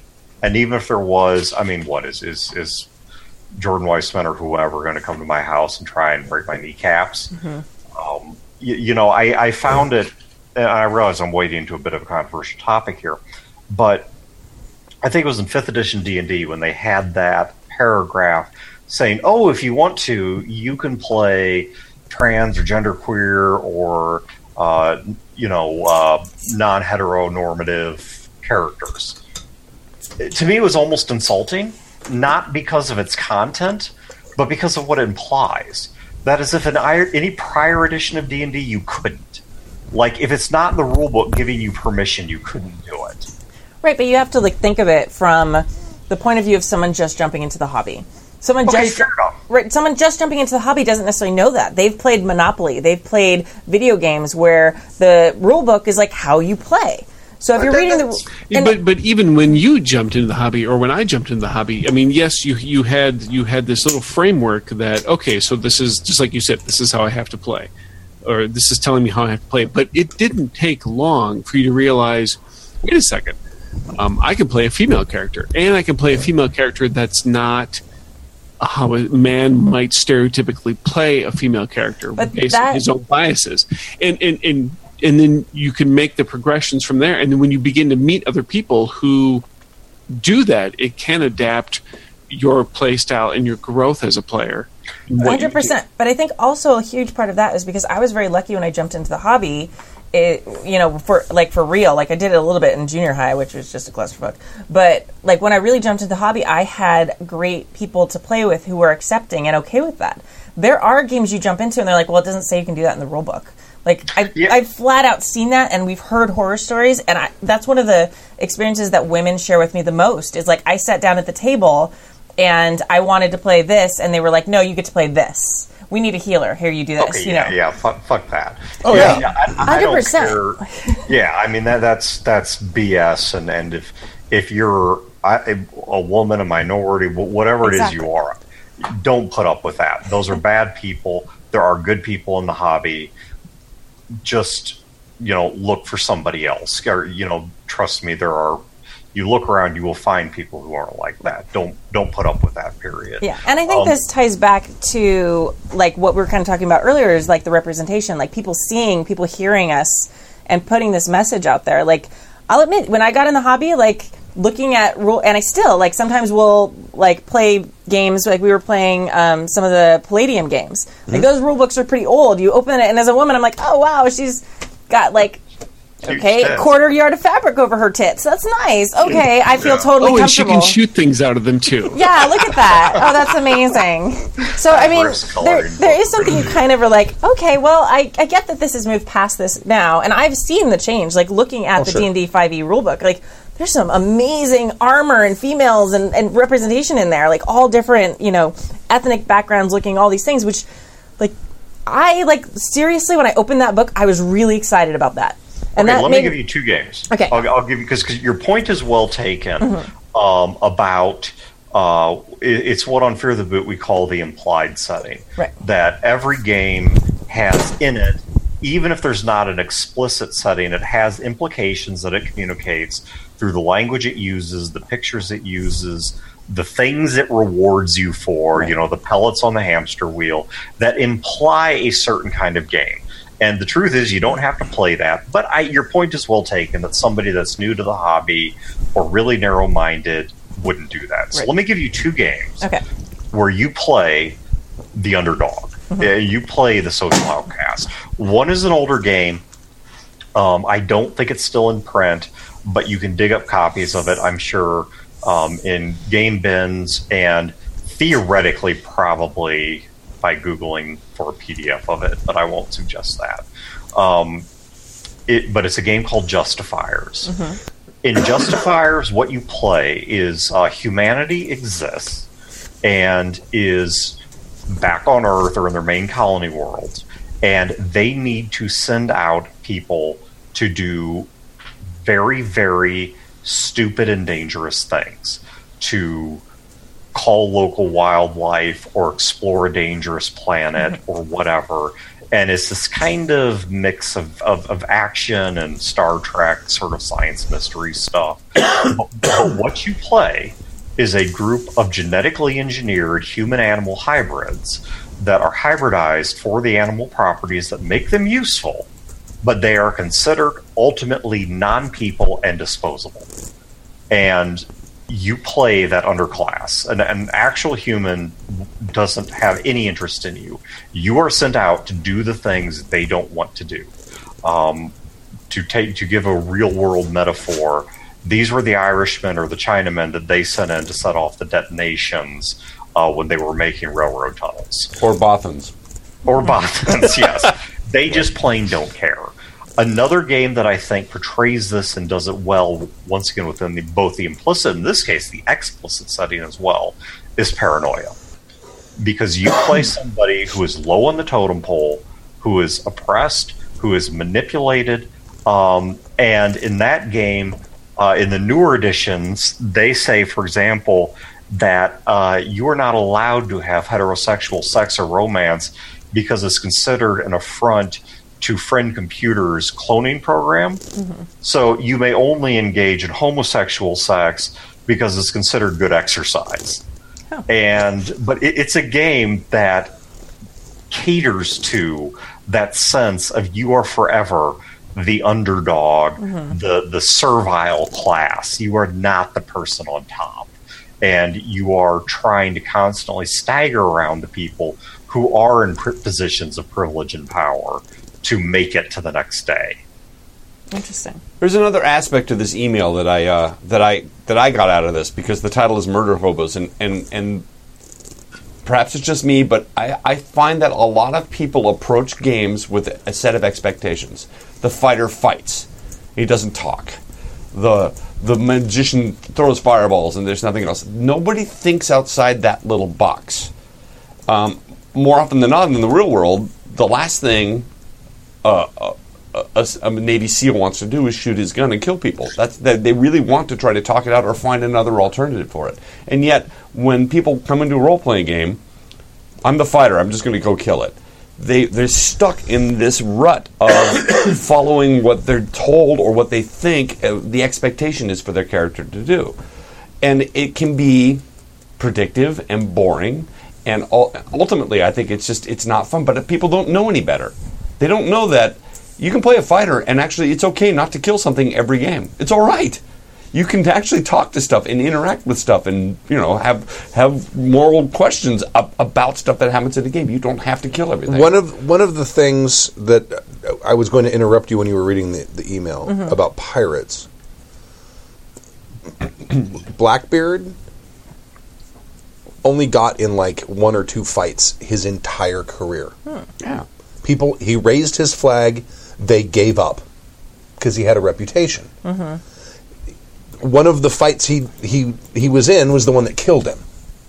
But prior to that, they would just come up to a ship, get get get in, get into a position where they had the advantage for the wind or whatever, raise their flag and drop the flag, put up the white flag, take what you want, and they would leave. You know, they uh, very often they would let them keep the ship. And, and more often than not, w- And it's- I mean, the pirates weren't murder hobos. Well- so if you want to play it, if you want to play like a realistic historical pirate game, Yes. you're going to play a very boring pirate game for one thing, Right. Because you're not going to have a lot of that stuff. But pirates weren't. weren't they, they didn't they didn't want to go in and fight people any more than anyone else does. Mm-hmm. because people would die by getting a scratch and die because they there were no antibiotics. Ah, so nobody wants to fight. Yeah, No one wants to go charging in with swords against other people who also have swords. Mm-hmm. That's suicide. Exactly. Getting cut hurts. so You know, another game that I found does this pretty well, and I think you could do this. While I have my preferred edition, which shockingly is, is years out of print, I think you do this with any version of the game because the setting that the uh, the going back to canonicity, the setting that the canon has already enshrined centers around this is Star Trek. Because mm-hmm. Star Trek is a game that is all about diversity and, and oppressed Yes. classes and social themes and things like mm-hmm. that. And so there is a game that is very, very friendly. Yeah. Even at the level of, I mean, if anyone's watched a few episodes of Star Trek, they get that. Mm-hmm. Um, that you know, this is the idea that that you know anyone can be anything and it's it's about a it's a game about what you can do, not what you can't do, and it's also not a game going back to the murder hobo things. It doesn't reward the murder hobo thing mm-hmm. because when you get shot, and I don't know how it is in every edition, but just going by the editions that I've played and what's in the show, somebody shoots you with a phaser or disruptor. It's not 25 points of damage. Mm-hmm. You're not there. yeah, Right. If you pull those guns, you better freaking mean it Yeah. And it's it, it creates a i mean it creates this incentive to solve things in the and Starfleet's ideology aside, which that of course should be a very powerful theme in your game, but even if you put that aside, the knee jerk reaction to whip out a gun and shoot. Once again, you don't take 2d6 damage. You take vaporized damage. Yeah. Yeah, you're dead or or, or not. But mm-hmm. yeah, I, I Well, still know- I still think. Okay, go ahead. along those same lines, Legend of the Five Rings. Yeah. Mm-hmm. Because one of the things that I think sets Star Trek apart is because of the fact that there is the prime directive, and there is that we're, we we do things in a moral way. L5R is the same way. You've got the the the, the tenets of Bushido.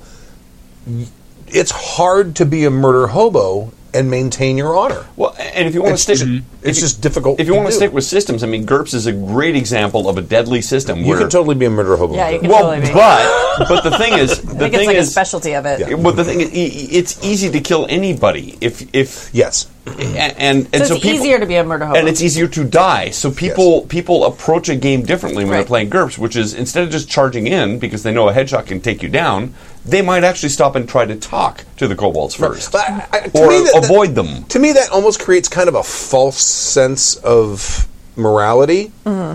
because it's it's morality out of fear rather than morality out of but I am this way and I I have a responsibility to my society to behave the way I'm expected to behave. Do you see mm-hmm. do you see the distinction I'm talking uh, I, I do. I do. I- If, if you're actually going out to kill the band of kobolds, that's fine. If you if you're just trying to get from point A to point B and there's kobolds in between, you would rather avoid them. It's it's two different moral conundrums.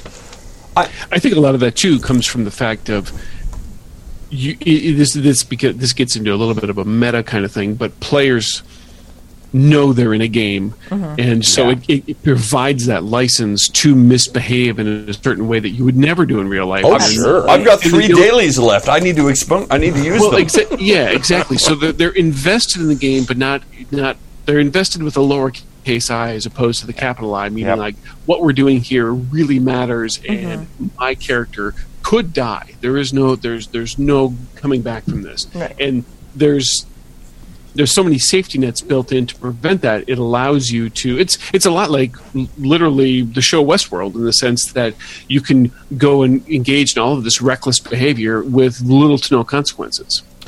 Uh, and that and that's what is going to bring me to the, the point I was going to start with originally, which is regardless of setting, you can set up a game where there the choices that they make don't always have to be killing stuff. I mean, when when uh, Dave and I came up with Mission Imbartable, I um backstory for you guys. I set up a game in in 5e where everybody's a bard, and it's based on the original television series Mission Impossible.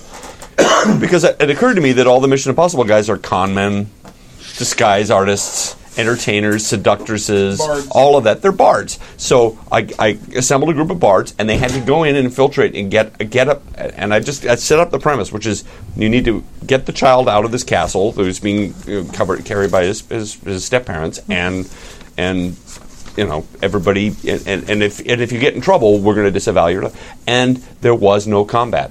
Mm-hmm. And I think at the con, somebody really wanted to kill somebody just to prove the point. But the, the point was th- within a- within D and D five E, I had set up a syst- uh, set up an area where they could just come in and not have to kill everything, and they had to think, they had to uh, exploit the resources and everything, and everybody had a great time. But did they still exploit the NPCs?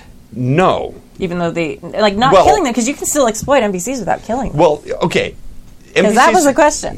Yes and no, because they were gathering resources and stuff. But but eventually, what they did is they snuck in and charmed and bought their way in and found their way in and got the guy and got out. So nobody nobody died, but they Kimmy, were I- exploiting them by talking. Kimmy, I have an honest question for you. Yes. This is not a loaded question No problem. or whatever. This is an honest question. Yeah.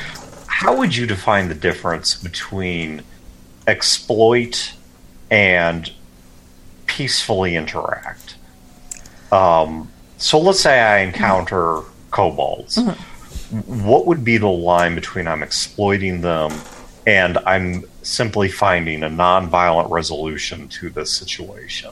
Can I give my No, he has Can I me. give my politically no, he said incorrect my- answer? No, he said my name. Oh, damn it. turn. Okay, go ahead. It's directed to her. It's directed All right. to me. Um, I would say, I mean, there like a lot of players will exploit that situation, but there are ways about to do it. Um, like for example, my character in L5R is like super. I'm the, actually the only one who has a lot of morals in that party. Stork. And I'm Um, dead. His character's You're dead. dead. Oh, spoiler. Sorry. Um, anyway, Sacrifice. Um, like finding a way to trade with them, like something Right. they want. If it's something they want, maybe it doesn't have equal value, but maybe if they still want it that much, like that's not exploiting them. If it's a willing trade and You something mean like that they shiny want. beads for a plot of land? Sure, if they want shiny beads. I mean, Wow. Okay. I'm not. Okay. I mean, you have to. I mean, you have to. I mean, you have to also like think about the agency of those characters. Like maybe they d- do they farm. I don't know about kobolds. Do kobolds farm? Do they ever use or use for that land? Maybe they can trade those shiny beads for something more. Like maybe that's actually more valuable to them as a Yeah, people. so, so let me let me give you an example, and, Okay, and I want that would that would be helpful. Okay, now I want- you to tell me how you would interpret this one. Okay. So let, let's say we're we're near the entrance of a dungeon, and we know we need something farther down. Mm-hmm. Th- This dungeon's atop much more ancient ruins, Mm-hmm. and so we need to get three levels down or whatever. And near the entrance, we encounter a tribe of kobolds who have taken up residence at the upper level of this cave. Mm-hmm.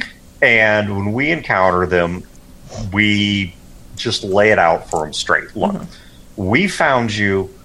We could fight you, and we might win, or you guys might win, but a great loss yourself. Or you can simply let us pass, and we won't harm you. And on top of that, when we we're going to cut you two things. One, when we get out of here, we will never mention your existence to anybody. And secondly, if we find any great treasure down below, we'll share, I don't know, 10, 20% of it with you guys for letting us pass peaceably. Mm-hmm. And the kobolds, you know, you roll your what checks or RP convincingly or whatever it is the game master wants. Mm-hmm. And the kobolds go along with this. Mm-hmm. Honest question is that exploitation or is that a friendly interaction? That's bartering. That's like to me that doesn't seem like exploitation. Okay, so so here here's here's what I and I agree. I mm-hmm. agree. I, I just wanted to make sure we were on the same page rather than presuming. Yeah. But I agree. And, and here's what I would say is there are two things a game master can do to help with this. And players, I think, can do one of these two. The first one. The first one is simply to mention this possibility or to show it's possible. Yes. That when the kobolds show up, one of them attempts to address the party. Maybe they speak, I think kobold speak what draconic. And so maybe uh, one of them tries to, to, a party member speaks draconic, and you as the game master know that. Um, and or, or speaks broken common or whatever but the or if it's a party member a party member steps forward and tries to talk to them. And this doesn't have to result in combat. And this is something the players or the game master can do is to show it is possible. Absolutely. to show there is a third route here that there is a way to do this in a mutually beneficial sort of way. Absolutely. Uh, you know, uh, the second thing that I would say is as a game master, and I don't know that players can do this as well, but as a game master, players, like anybody else, you know, if you look at like a call center, um, and, and I, I know this from having worked, I've never worked in a call center, but I've worked around call centers. If you tell the people that your metric you're being judged by is how quickly you turn over the calls, they're going to turn those calls over as quickly as they can Yeah. If you tell them your metric is the number of problems successfully solved, those calls slow down, but problems get solved. Mm-hmm.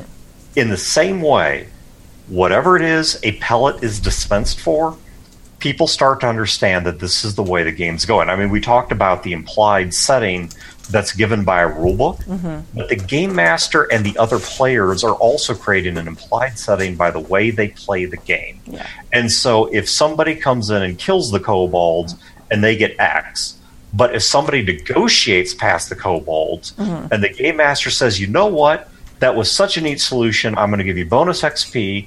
And on top of that, somebody make a note, you now have a friend in this kobold tribe, and they might help you out in the future. You need someplace to lay low, they might hide you away. Yeah. Or show you a quick a way to bypass level two of the dungeon and get straight to level three Yeah. or, or, or whatever it is. But we're going to reward you for having found a different solution to this problem. Absolutely. The Pavlovian response where it's like ring the bell, give him a treat. Like 100% works. It- It's also a matter of making sure you have players that are flexible for that because you get the guy that's optimized his, fi- optimized his fighter to uh, to kill and stab stuff, isn't necessarily going to sit around and watch everybody else talk to the things. It's like, well, I haven't done anything all game. He's taken all the fighty feats. He wants to use his fighty feats. well, yeah, and and, and are, sure, are you give doing the something fighter a disservice? Well, yeah. I mean, as a, the GM, that's when you know that you plan ahead Yeah. and say, "Hey, the kobolds have been being attacked while they're you know foraging in the forest. There's a big bear or whatever that's eat, that's killing them. Let the fighting guy go kill the bear, and you know uh, to pay off like getting past the kobolds. Like you can find things that these people need that can be an equitable trade that isn't exploitive that use, uses like violent uh, abilities. Murder was an exploitation. There's, there's also, I mean, he, he mentioned one of the two settings I'm working on for Moment of Truth. Mm-hmm. Um, um, Vast dominions. Vast Dominions. Vast Dominions is a parody setting. Yes. and it, it is it, it basically is taking the colonialism of the 19th century and, and pre World War One and breathing new life into it mm-hmm. because oh we don't have to have World War One and find out how horrible we can be to each other. Yeah.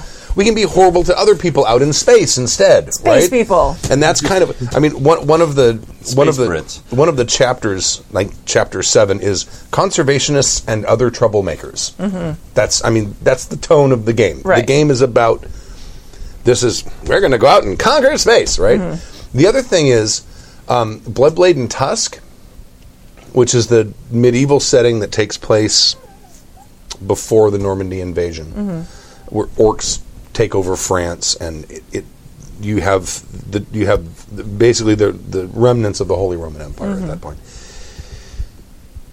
People back in that era were horrible to each other mm-hmm. in Yes. ways most of us can't even begin to imagine. And life was cheap. Because I've been reading a lot about Yeah. what si- society was like then. Yeah.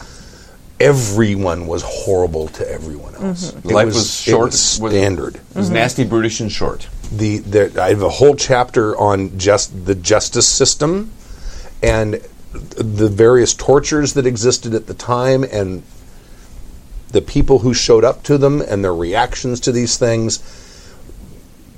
The the the sense of morality and the sense of a, a, a moral center Yeah, the moral is compass was- almost alien to them compared was. to what we think of it today. Yes. And so because people died on your doorstep from anything, and and uh, other, sometimes from your neighbors. absolutely, it, It was horrifying. some of the stuff I've read, I wish I hadn't read it. No, Yeah. I it's mean, awful. re- they really they were horrible to each other all the time, and their wars were were even worse. Yeah. I would still, I would, I would say, uh, Fred, Fredericks, that yes, I do feel like. I mean, are we, are we there yet? Are we at the final Oh, no. form of gaming, and whether you know it being inclusive and it being not not exploited, exploitative, and things like that? No, we're definitely not. But I feel like it's come a huge way, at least since I've even been in the hobby, like seeing the the different options like like like you said when you started playing it was ugh kill ogre, ogres and steal their stuff you know or orcs but it makes me sad as Well, I, I, I don't know. Very early on, even in like, as early as like like the mid 1980s, I don't- we were- we were running we were running games where the party would come into town and they were looking for wrongs to right. Mm-hmm. And it, they weren't looking to exploit people. They weren't. They weren't murder hobos. I mean, they weren't if looking to but did they torture people to get things they wanted that group, no, Oh, well, very rarely. That's a good. rare group. What they would do though, they would. I mean, if they got into a fight with someone and they had to kill the guy, and they they would even get in fights with people and like after like the guy's down and hurt because this is GURPS, so if you take enough damage, Yeah. you know you- you're not fighting as well. They would like give them a chance to give up. But if they had to, like, okay, mm, and kill them, and then, then of course they're going to pick through the body. i'd just like to point out that i'm four for four for throwing my cans in that trash I, can over there I haven't missed one yet. gonna point that out. Well done. thank you right But I mean, it that's not every group that does the that, No, that's that a rare murder hobos. One of the things that I think is absolutely fascinating is the kids game you ran for Zachary and all so those little sweet. kids. Those were so kids were amazing. Like I was I was just helping and watching and they came up with so many non-exploitative like super Non-violent. non-violent answers to their problems. Like they, it was like we put up like like PCs were like, "Oh, this is the bad guy."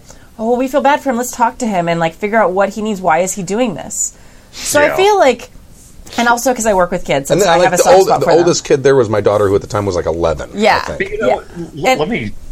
Uh, just ahead. for a second, and like I feel like there's some of that that is kind of learned as we go through and we become like hardened adults. Like as a kid, you see those possibilities. You you have problems because I deal with those all day. But like the the the magic of yeah, let's like like empathizing with that bad guy is something I feel like, and we're all kind of inherently born with, and then we kind of like lose it as we get older, and as we start to play games and we start to play video games and things like that, uh, and and play these tabletop games in a way that there's not that resolution that that that the way the quickest way to get what we want is the violent route the torture route the Sometimes seduction way. route you know whatever it is that i think sometimes we forget and we get closed off to those possibilities that maybe we naturally would come up with I as can't younger tell you any boss fights where I could talk my way out of it. You have to fight them. yeah sorry what were I you going to say dan I, as a game master, have absolutely allowed that in, on several occasions where the party has flipped the boss mm-hmm. rather than fight the boss. But, but Kimmy, something I was going to point out is I would wager, having watched people game with kids. Now, of mm-hmm. course, I didn't observe your specific game, Right. but but having watched people game with kids, is there's also different difference in the game master response yes what happens is you encounter the mustache twirling bad guy, and the kids suddenly say, "Oh, well, we feel bad for him, and we want to empathize with him and understand him, and see what we can do to make him feel better, and and to not be this kind of person." And and you as an adult say, you know, "Oh, isn't that cute?" And, and you you go with that. You mm-hmm. say, "Well, he's upset about this," you know, because he, he, I don't know, lost his wife to some disease a year ago. I, I don't know, whatever. But you come up with your reason why he's bad. Right. And you let them operate within that to change that. And I think part of what happens, unfortunately, is we take that depth away. Mm-hmm. Because what happens there is those kids are actually getting a better villain than the generic adult game gets. Oh sure. Oh yeah. That's a villain who has a story, mm-hmm. who is not monodimensional, who has, you know, other issues going on. There's something that drove them to what they are and could theoretically take them off that path. And what happens too many times when we get to these adult games, quote unquote, or the games we play as adults, is that's not an option anymore. Mm-hmm. The bad guy's going to fight you, period. You know, the, the idea that you can understand, and, and why is the evil wizard evil? He uh-huh. just is. He's power hungry, he's insane. He, he wants to rule the world and has no particular motivation for doing this right and we create these monodimensional nonsensical enemies and it it perpetuates the style of gaming where someone who came to this with a an empathetic approach would find no place in that game Yeah. and i think that's something that that occurs from the game master down yes You which bring- is why I cannot suggest enough that I, I totally recognize what you're saying about the implied setting. But goodness gracious, these rule books are just frameworks. You know, we my advice to anyone listening who's new to gaming is all these books are doing is giving you a place to start and a mechanic for resolving dispute. Yeah It's they're not here to tell you how to play the game and what kind of stories to tell. right You bring up a good point, but I want to point out the feedback loop again, which is if you have an adult player that says, "Oh, Mr. Wizard, what's wrong?" and all of a sudden that monochromatic bad guy that you had just set up, you now have to come up with a backstory for it because that's really what the kids did. Stu just set up a bad guy. But when they started asking questions, he had to come up with those answers. Mm-hmm. It's it's almost a matter of the players training. I know. Okay, I know when I was playing back in the day when we first did D and D, we were all pretty much just following the Lord of the Rings quest setup. It was in our head. That's what we did. That's what we thought was the way to do the game. We didn't we didn't think that you could talk your way out of combating orcs. Orcs were bad. Orcs wanted to kill us. They were, you know, doing this thing. It never occurred to us that that was an option. And I think that players get stuck in their roles. They get stuck in the the baggage of the system of the of the tropes, and they can't sometimes think of, think around that or think outside of that. Yeah.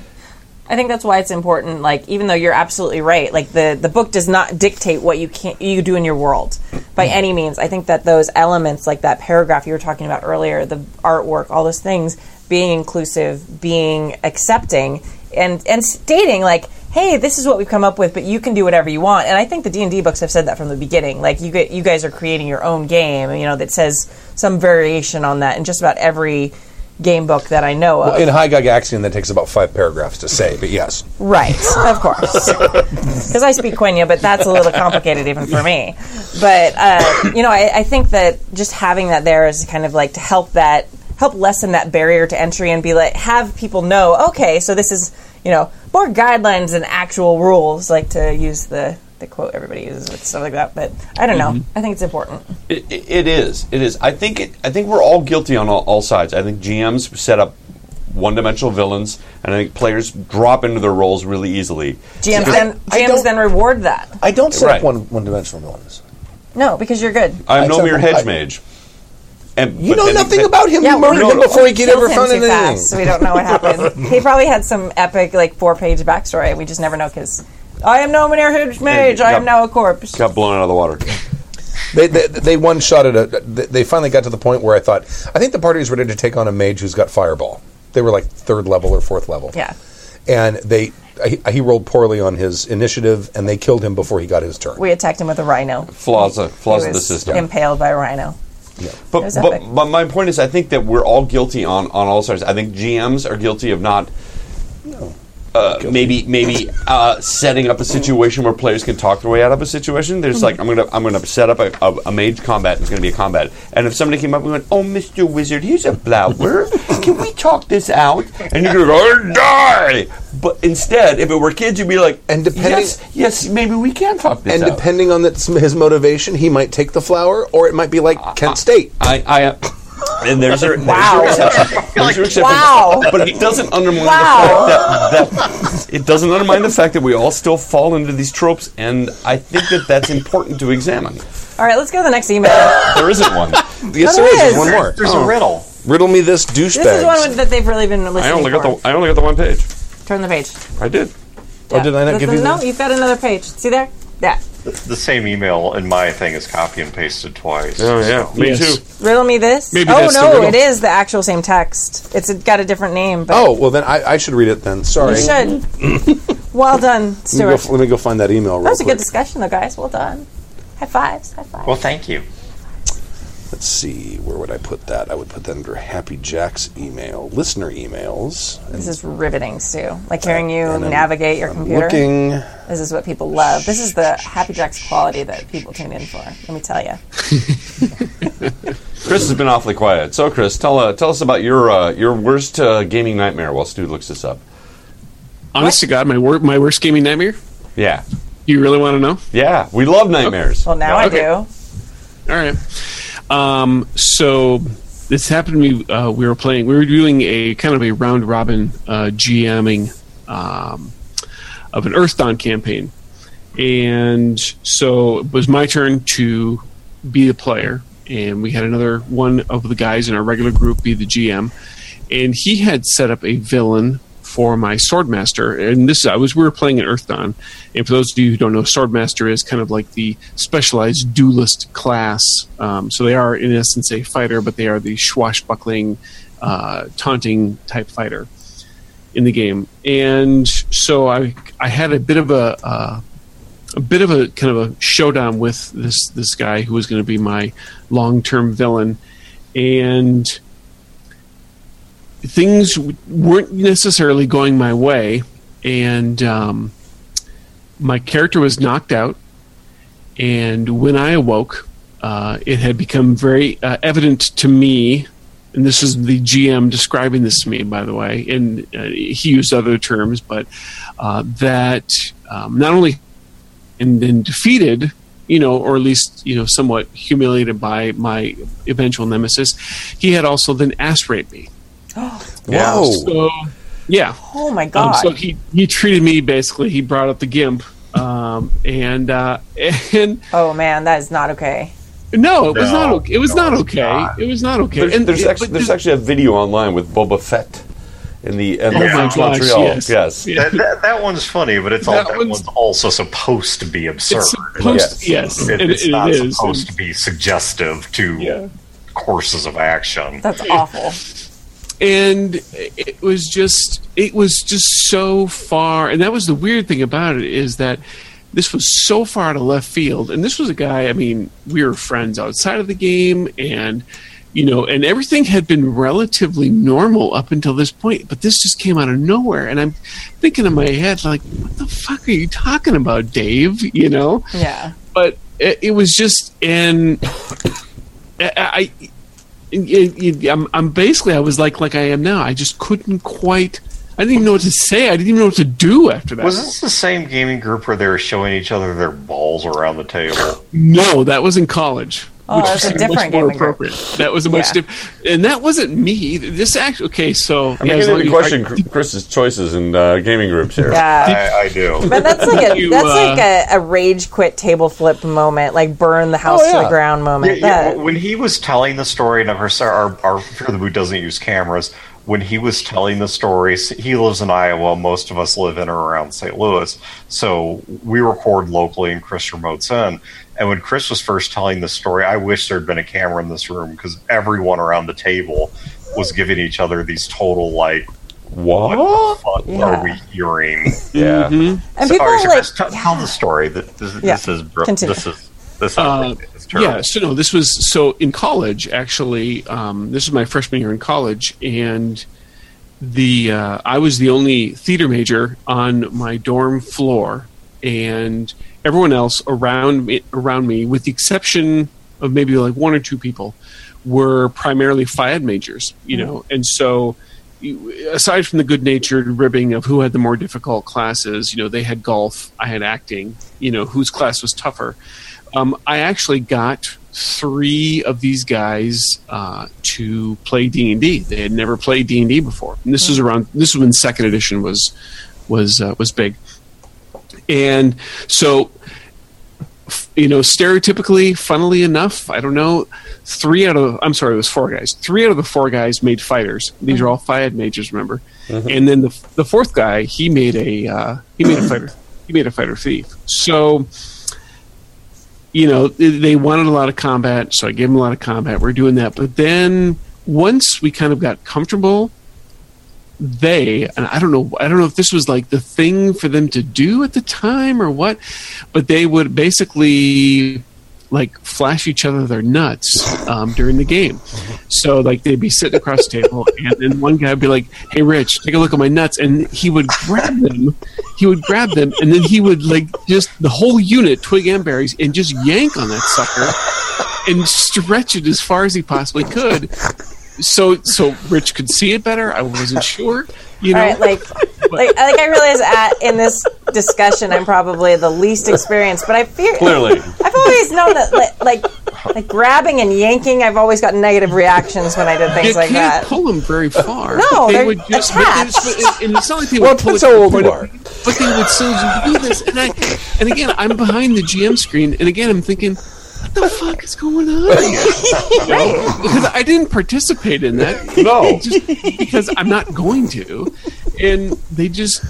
Uh, and it was all like all four of them would do that occasionally to each other, and I just I don't know why they would do that. No, I, never, I, you know, I get that. I get. I tell, it's locker room behavior. I completely understand. it, yeah, it really was. How do you understand was. locker room behavior? I had to take phys ed. Oh, that one time. am- Well, high school. This is the Everyone has to thing that I'm I've never, I've never seen. I, I fully believe Chris, but like, if if this was a novel and I hit that chapter, I'd be like, "This is implausible." Yeah, I, well, it, No. honestly, as you're as you're experiencing it, it seemed implausible. It just was. I don't know. I, you know what? I, I, I got to say this. It doesn't really go away because I work with a lot of construction crews, and uh, yeah, it, it, that kind of stuff still kind of happens. It's not quite as uh, graphic, but yeah, there's Yeah. a lot of like. Uh, Oh man, you should have worn underwear today. oh really? You want to check it out? And then out they come. You're like, dude, I can wear a no, kilt I'm tomorrow if you to get want." some work done. What's wrong with you? So No, yeah, heavy that metal still Jesse's goes on. right. Boys are weird. We're Yeah, Yep. dudes are weird. Yep. Yep. Yep. Very proud of their no, junk. no, no, th- These people are. I've never done anything like this in my life. these people are fucked up. It's not a boys thing. It's these These these, guys. You got to go to Iowa more often, I guess. I'm gonna Damn go. this was this was when I lived in. This was actually I. Dakota. I went to school across the uh, across the border in Wisconsin, so this is all Oh, well, Wisconsin. yeah, big city. So- oh, yeah, So the birthplace of role playing games. that's true. That's true. Now, uh, am, would I be correct in assuming that there was some drinking going on during this these games? Surprisingly, not as much as you'd think. They were all underage. Yeah, Ah, we were. We were all underage, All and right. so you had to sneak that. You had to do it in the dorm room uh, more than anything else. But Maybe um, they were just really into know. each other and not brave enough to tell each other. That you know what they could have very they very much Yeah. could have been. I mean, really, uh, that would not have surprised me No. either. So. Um, I don't know. We That's but we not had that we bad had- of a horror story. We, we've heard worse. That's the, you, Yeah. No, the first one was terrible. The first one was terrible. yeah. The first oh, the one first was one was yeah. The first one was awful. awful. And you know, and the the thing was, uh, like, okay, if you if you want to look at it from like a game analysis point, um, it, with no emphasis on the anal and then analysis, by the way. Um, oh, oh, oh. sorry, it, it's it's the No, dad joke I get it. I can't I can't I, I can't pass it up. Some people are into it. Come on. It ruined the Ruined. Don't you mean rectum? It damn near killed him. Thank you. Um, oh my gosh. Anyway, uh, I love you guys. I love you guys. No, you don't. You're like, oh God, what have I done? My integrity. the the my uh, as obviously as you might expect, my desire to continue to play that character gone. My desire to continue to play in that game gone. You know, and I was actually, uh, even though, but but unfortunately, you know, that's like that was like the the only group I had. There Yeah. was no other group to. So ba- I just had to ride it out until it came back around to my turn to GM, and then I just I never let the reins go at that point. I just never gave them back. 'cause Oh, I- there you go. Was, I tried to write that you know that wrong, and, and by, yeah, when you're GM, your GM PC, you know, flies into the background, which I was fine with at that point. But um, yeah, it was just a it, that was just a bizarre, bizarre And, situation. and the worst crime is that it all happened off camera without your control. I mean, if you had woken Yeah. up and had been polymorphed into a brownie, or if you had been, uh, uh, you know, you- you're, you're you've been blinded, it, it's the same kind of thing. It's like all of a sudden, without your decisions, without your choice, without you having to make a roll or anything, something happened to you that was beyond your control, and it really is. Like, I perhaps I'm a bit- Violating. It is. It it is. is. a violation. How about how about there's just some stuff that Yeah. you just don't do in games. Yes. Let's just not have Yeah. this stuff happen. yeah, Don't let, do let's, that. Yeah do ra- rape should not be Yeah. in a game. No. Like to PCs, to NPCs, like that is just not something that should be in a game. Like I don't, I, I, I just, I mean, maybe I'm particularly sensitive to this, but it's like, okay, I don't ever want to sit at the table and have it involve that at all. Of course. Like I am playing in a yeah. world with magic and I am a badass sword fighter or whatever because I want to get away from things I don't like. You know, some Yeah. days it's, you know, the papers I have to grade. You know, rape is also on the list of things I would like to avoid personally. I'm Just, picking up what you're putting down. yeah. yeah. See, grading papers Yeah. is the worst. Well, and I, And rape, I, also. I think I would also raise a, a question of if I was playing under a game master who had my character knocked out and then anally raped. It, it would not only just be I'm upset with what happened. It would be like, what the fuck is wrong with you? Oh, yeah. where is Yeah, your yeah. head at? Yeah. I think this is good storytelling. It's not like you set it up like you're okay. If you guys get knocked out, you're going to the Isle of the Rapists. You know what's going to happen, right? Yes, It's none that's of that was set up Just ahead so of we're on the same page here. Yeah. Right? Yeah, yeah. This is a contest for the right to butt rape. I Right. mean, Right. Which Well, is and- still messed up, but Yeah, because RPGs, like you know, someone was mentioning the uh, an email earlier. Like this is sometimes how people explore other parts of their personality. Like suddenly, I'm at a table and I'm like, "Oh, you are exploring raping people." exactly. Like that makes me That's- incredibly uncomfortable because this is something this person is obviously somewhat. off. Yeah, it's like, well, you know, and that, I and certainly that was the, and that was and that was the thing that made this particular incident even weirder because I mean, I certainly knew what he was like as as a person, and I got that. I understood that part of his personality and all that kind of thing. But those types of things never materialized at the, at the table when he was a player. I mean, as a like with his PC, he never pursued anything of those of actions whatsoever, nor with any of the other uh, other characters when he was running things. It was just it was uh, it was a weird. I mean, I don't know if it was looking for if if he was trying to humiliate this particular PC in such a way and his mind just went, you know, way off the deep end, or what was going on in there in that thought process. It just Yeah, this this was something that I worked out a couple of years back. Um, not not that rape's a bad idea, but but something within the context of That came to you long before. Um but anyone who's who's a cross show listener, also listens to Fear the Boot, is well familiar with good old Gnarl the Gnoll. And when I was playing Gnarl and trying to shape Gnollish society, because Chad had given me pretty, he was a GM, he gave me pretty free reign to design that, that culture. And rather than doing hyenas, which are actually cats, um, I based them.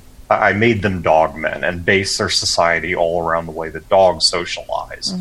And um, so there was a lot of stuff that went on in their society that was about position and dominance and and so on and so forth. And I, I once again designed it very heavily on the way the dogs socialize.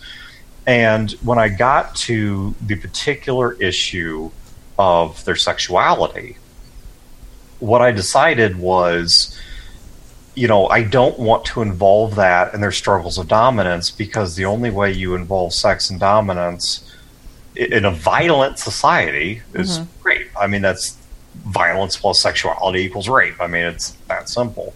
And so the way that I wrote around it was I went with the fact that um, dogs, generally speaking, do not have sex at will for pleasure. They do it as an estrus thing. You know, it's more of um, It's, more of an uncontrollable. urge. They go into heat. Yeah. Mm-hmm. yeah, ex- exactly. It's more of an urge than it is a desire.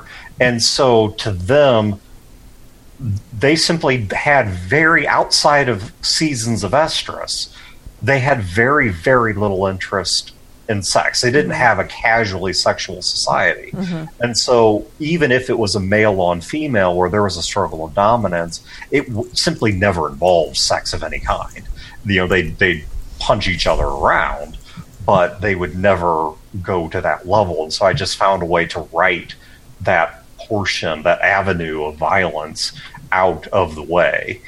Um, and, and in fact, it actually came up in RP several times because uh, the two humans that were in the party with him were both pretty promiscuous.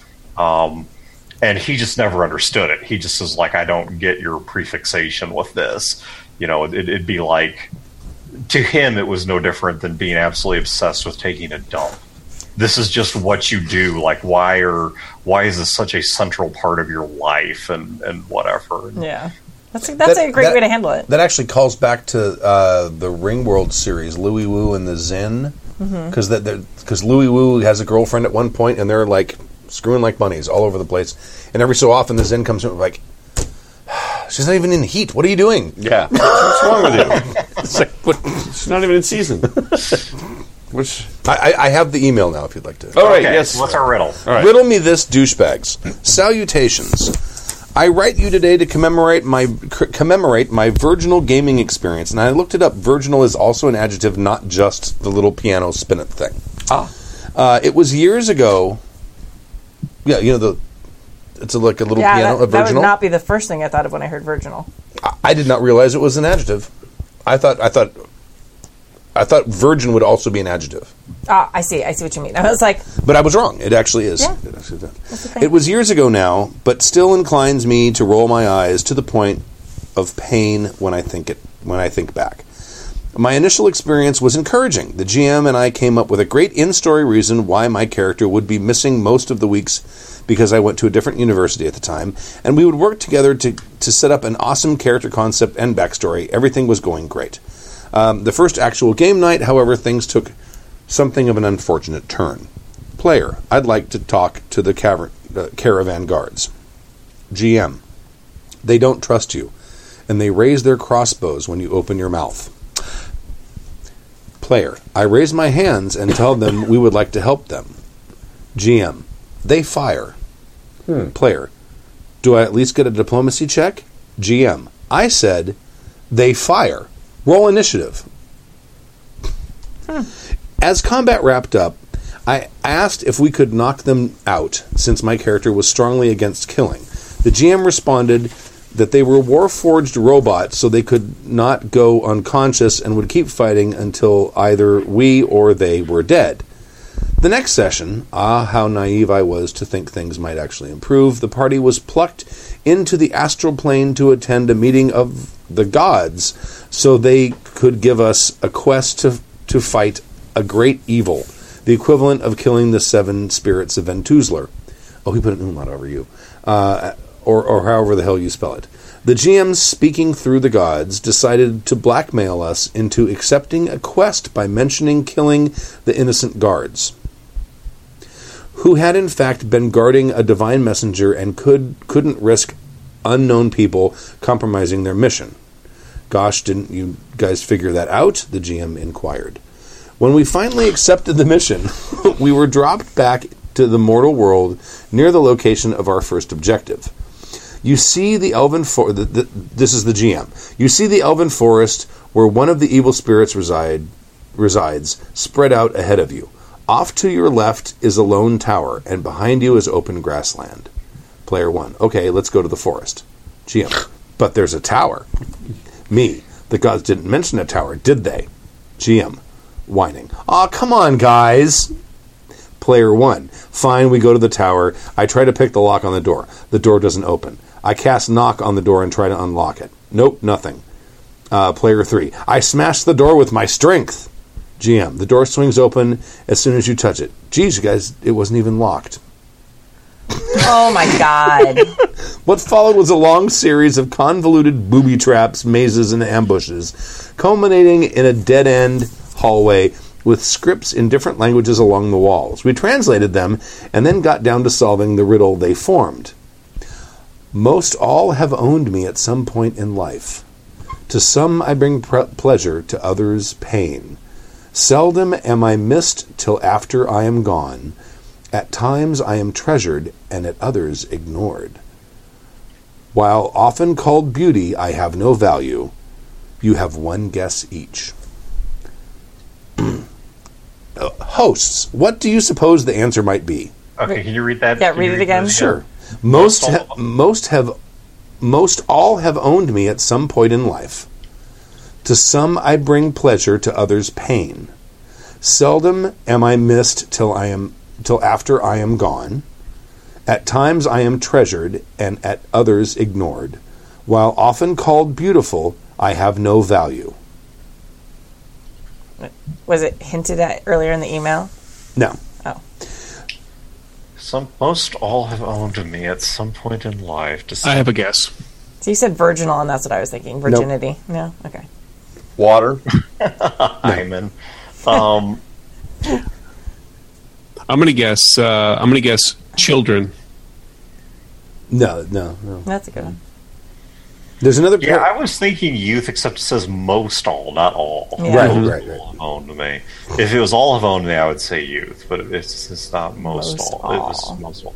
Most all have owned me at some point in life. To some I bring pleasure, to others pain. Seldom I am missed till after A I vibrator? a vibrator. That's probably not the answer. It's, no, it probably is because uh, he's he's setting No, for an absurd no. answer. no. It, that's Um, not the answer Non, that the non railroady plot lines. yeah, a, a, de- uh, a- That's my favorite. yeah, exactly. Uh, He's he said he, he continued the, the party argued over it for about half an hour. We knew out of character what kind of person the GM was. Uh-oh. Specifically, the dude had love, duty, honor tattooed on his back, and so. Uh, when we eventually made our guesses, prompted by the GM declaring that the walls had started closing in on us, Was it duty? no. Uh, we said things like love, friendship, and beauty. Each time the GM responded, Wrong, you disappear, take 3d10 damage. Oh. Once we had all reappeared in a different hallway, with no explanation as to why or how, we paused the game and asked what the fuck the actual answer was. His answer? Come on, guys. It was hair. How much more obvious could it be? Guy. what? What? Who has been hurt by hair? what? Um, other than Rapunzel, I don't know how anybody's Okay, weaponized so hair. Let's work through this. Okay, so let's just swap out the me's for hair. Most all have owned hair, Hair. at some point in life. Okay, Okay. I guess that's true. To some, hair brings pleasure. Okay, I guess I can get behind Yeah. that. To others, hair brings pain. What? If it's pulled, So seldom hair is missed till after it's gone. Well, how do you miss hair before it's gone? This doesn't even grammatically work. Right. Mm-hmm. At times, hair is treasured. At others, hair is ignored. Okay, I guess that's true. While often called beautiful, I have no value. Do you have any idea how much a human hair wig goes oh, for? Oh, Yes. kidding, right, yeah. Like hundreds. Of, yes, I actually. Yeah, but not in not in Lord of the Rings times. okay. No, probably even more. That was more expensive. No, yeah, it was no hair was human hair being sold in the Middle Ages. That was still absolutely a thing. What are you going to make? What are you, you going to make it out of polyester in the Middle Ages? I'm just trying to play devil's advocate here, which is which are hairy barbarians everywhere. No. No, it's I- not actually was- how the Middle Ages I'm, worked. I mean, get like that's how I imagine them, but that's not how it worked. no Vikings. Yeah. Oh, right. All right, he continues. The side quest, which let me let me remind you, we would have ignored except the G, for the GM's whining, culminated in a fight with a fire spirit in the top of the tower, who, according to the GM afterward, Burned all the had- hair off. Had, and I quote, absolutely nothing to do with the main plot. And that was the last time I gamed with that group. Yeah. For the record, shocked. good choice. Yeah. I blame Your the hair takes 3d10 damage. for the record. Save versus bald. Hey, who would want to do that? Uh, I blame the unrealistic expectations my younger self held squarely on, on his shoulders. You spoiled me, leading me to expect GMs to encourage player agency, having interesting plots, and building meaningful stories. How dare you? Kind regards, Ollie from California. P.S. Obligatory drink, you swarthy bastards. Oh no, I'm out of. You want some? I, got- I got some I'm sorry, man. Th- th- This, That's this whole terrible. thing, start to finish, is ri- it alternates between railroady and stupid. Yeah. And it's it's a really lame riddle. guys. It's a horribly lame riddle. We really want to go to the forest. Hair. It's terrible. I think every single one of our answers was like ten times better. Y- And here's even no- the vibrator was better than that. I gotta say, I've tried to craft riddles before, and it's not easy. No, it I, isn't. I usually stolen them from other places, and then uh, yeah. so to come up with your own original riddle, I give them marks for that. Now, water was a better answer, but still, it, it is hard. So, I mean, if you've ever tried to craft one, Oh, wa- yeah, water would be a good answer Yeah, because water's water does bring both pleasure and pain. Mm-hmm. It's oftentimes taken for granted until it's gone. So same with children. yeah. Um, yeah, so I think yeah, Virginity? children, water. I think there are answers that work. Hair doesn't work. I mean, okay, I guess I don't know. Maybe unless you've been like somebody being hung by like a horsehair rope. I, I, who's ever been hurt by hair? Okay. Ma- Maybe he shaves poorly and gets ingrown hairs.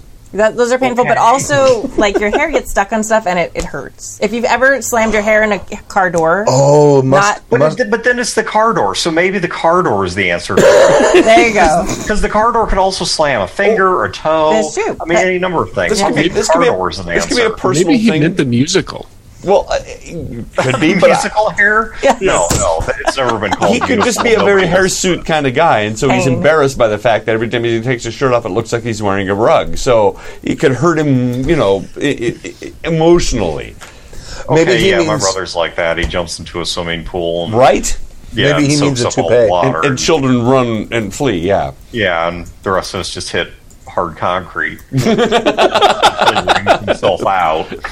So yeah, I, I get that. Okay, um, yeah, I'm Ollie. I'm terribly sorry, and I'm glad you stuck with the hobby. Yeah, me too. That's all I can say. I'm always amazed when I hear these stories. I'm like, thank you for like staying Yeah, like- with us. It's worth it. I, yeah. I don't know how you're still a role player, but I'm glad you glad are. you are, and I'm exactly. glad you found something better because Last time you guys were on, I shared the worst story we'd ever heard. It came it came across on, on our thing, and, and I'm astonished that those people like are still playing and are still. It was it was truly horrifying.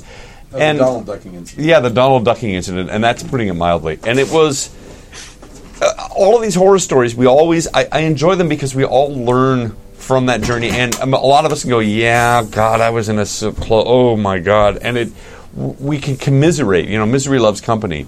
I don't know if enjoy is the right word. I, I can't. Okay, some of these, some of these are like okay, they're cringe games, and and most people when they're younger they have some cringe games, Yeah. and they mature, and they they they learn better storytelling, and they develop socially and get past it. And, and with those, I can commiserate, but but the ones like your. The dude that just started Yeah. spanking on Yeah. stream. I mean, I, I'm sorry, I have no frame. Of No, none of us did. None of us did. Right. The You know, chat room was. Chris's- uh, oh, the- sorry, go ahead. Players showing off their nuts to each other. I've, I've got no frame of reference there. Uh, Chris, the chat room was asking earlier, how old were you with the uh, when you did the game where there was the rape incident? Yeah, that happened. I want to say that was late '90s, I think. So, because it was, I think that was pre, that was See pre third edition. 73, 74. Hey, he Nick, called no, you old. was, uh, that would have put me. That would have put me late twenties, early thirties, most likely. Um, so, I, and that was the thing. And I even, I even answered. It was. kind Um, of old for that. I, I would expect that somebody's teens. you see, and that was the thing is that that type of juvenile BS that we would what we would have Yeah. that you would have in your games when you when you were that those ages, um, that was long gone. It just that kind of stuff didn't. Yeah.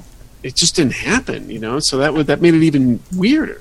Yeah, totally. Interesting. So, yeah. All right, I think that's All a right. lid. Yeah, we're good. Thank you guys for coming in. Yeah, it was Very much awesome. appreciated. Well, once again, thank you guys for having us. Yeah, thank you. It's always good to talk to you, and we really need to get a whole podcast about podcasting with you guys and how the thing has changed. Because that's actually, we could talk for hours on that, all of us. Oh, I could. Yeah, I- shoot, shoot me an email. Let's get this. Let's get this going. Right? That's what I'm saying. All start a new podcast about podcasting because that's all. That's what we all need to do. Is Yes. less Have free another time. podcast. Yeah. we'll make an AP out of it. There we go. We'll go. make an actual play about actual. Well, yeah. That's so meta. So meta. I love it. All right. Thanks, guys. All right. Here we go. Oh, the Russian national anthem. Thank you for joining us for season 22, episode 1 of Happy Jacks RPG Podcast. My name is Stu. My name is Kimmy. To jest the And who are you guys? Dan, And Chris. And thank you, Dan and Chris from Fear the Boot. Yeah, And Thanks, we should guys. do this again sometime. absolutely. Uh, and uh, games coming up. We have games on Saturday, we have games on Sunday, and we have games on Monday. Yep. And, so games on this weekend is the con, so we're doing the live from the con Tomorrow, Tomorrow. 8 p.m. Pacific time. Yep. So Thank you very much. fun. We'll leave with a song.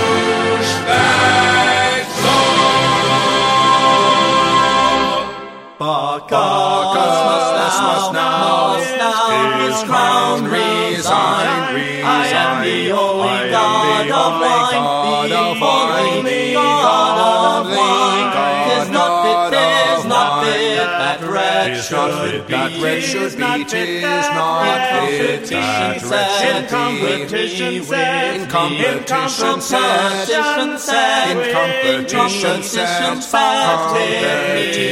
Competition. Who can drink more? Who can drink more? Drink ten times more than he. Can drink ten times more than he. Who can drink ten times more? Drink ten times drink more than he. Make a new world. Make power, a new world. powers, divine world. Make nothing else new but wine. A new world. Powers Start- divine, start a world. Make a new A new world. world. With nothing else but wine. Make a new Make a new world. Ye powers divine. with nothing else but wine. but Wine, wine, a new world. Start with nothing else but wine. Let wine be earth Let and wine be air. earth and sea. Let wine be earth and Let wine air and be sea. earth Let wine and be air. earth and Wine sea. be earth there and Let sea. that wine and let that wine be all for me. And let that wine be all for me.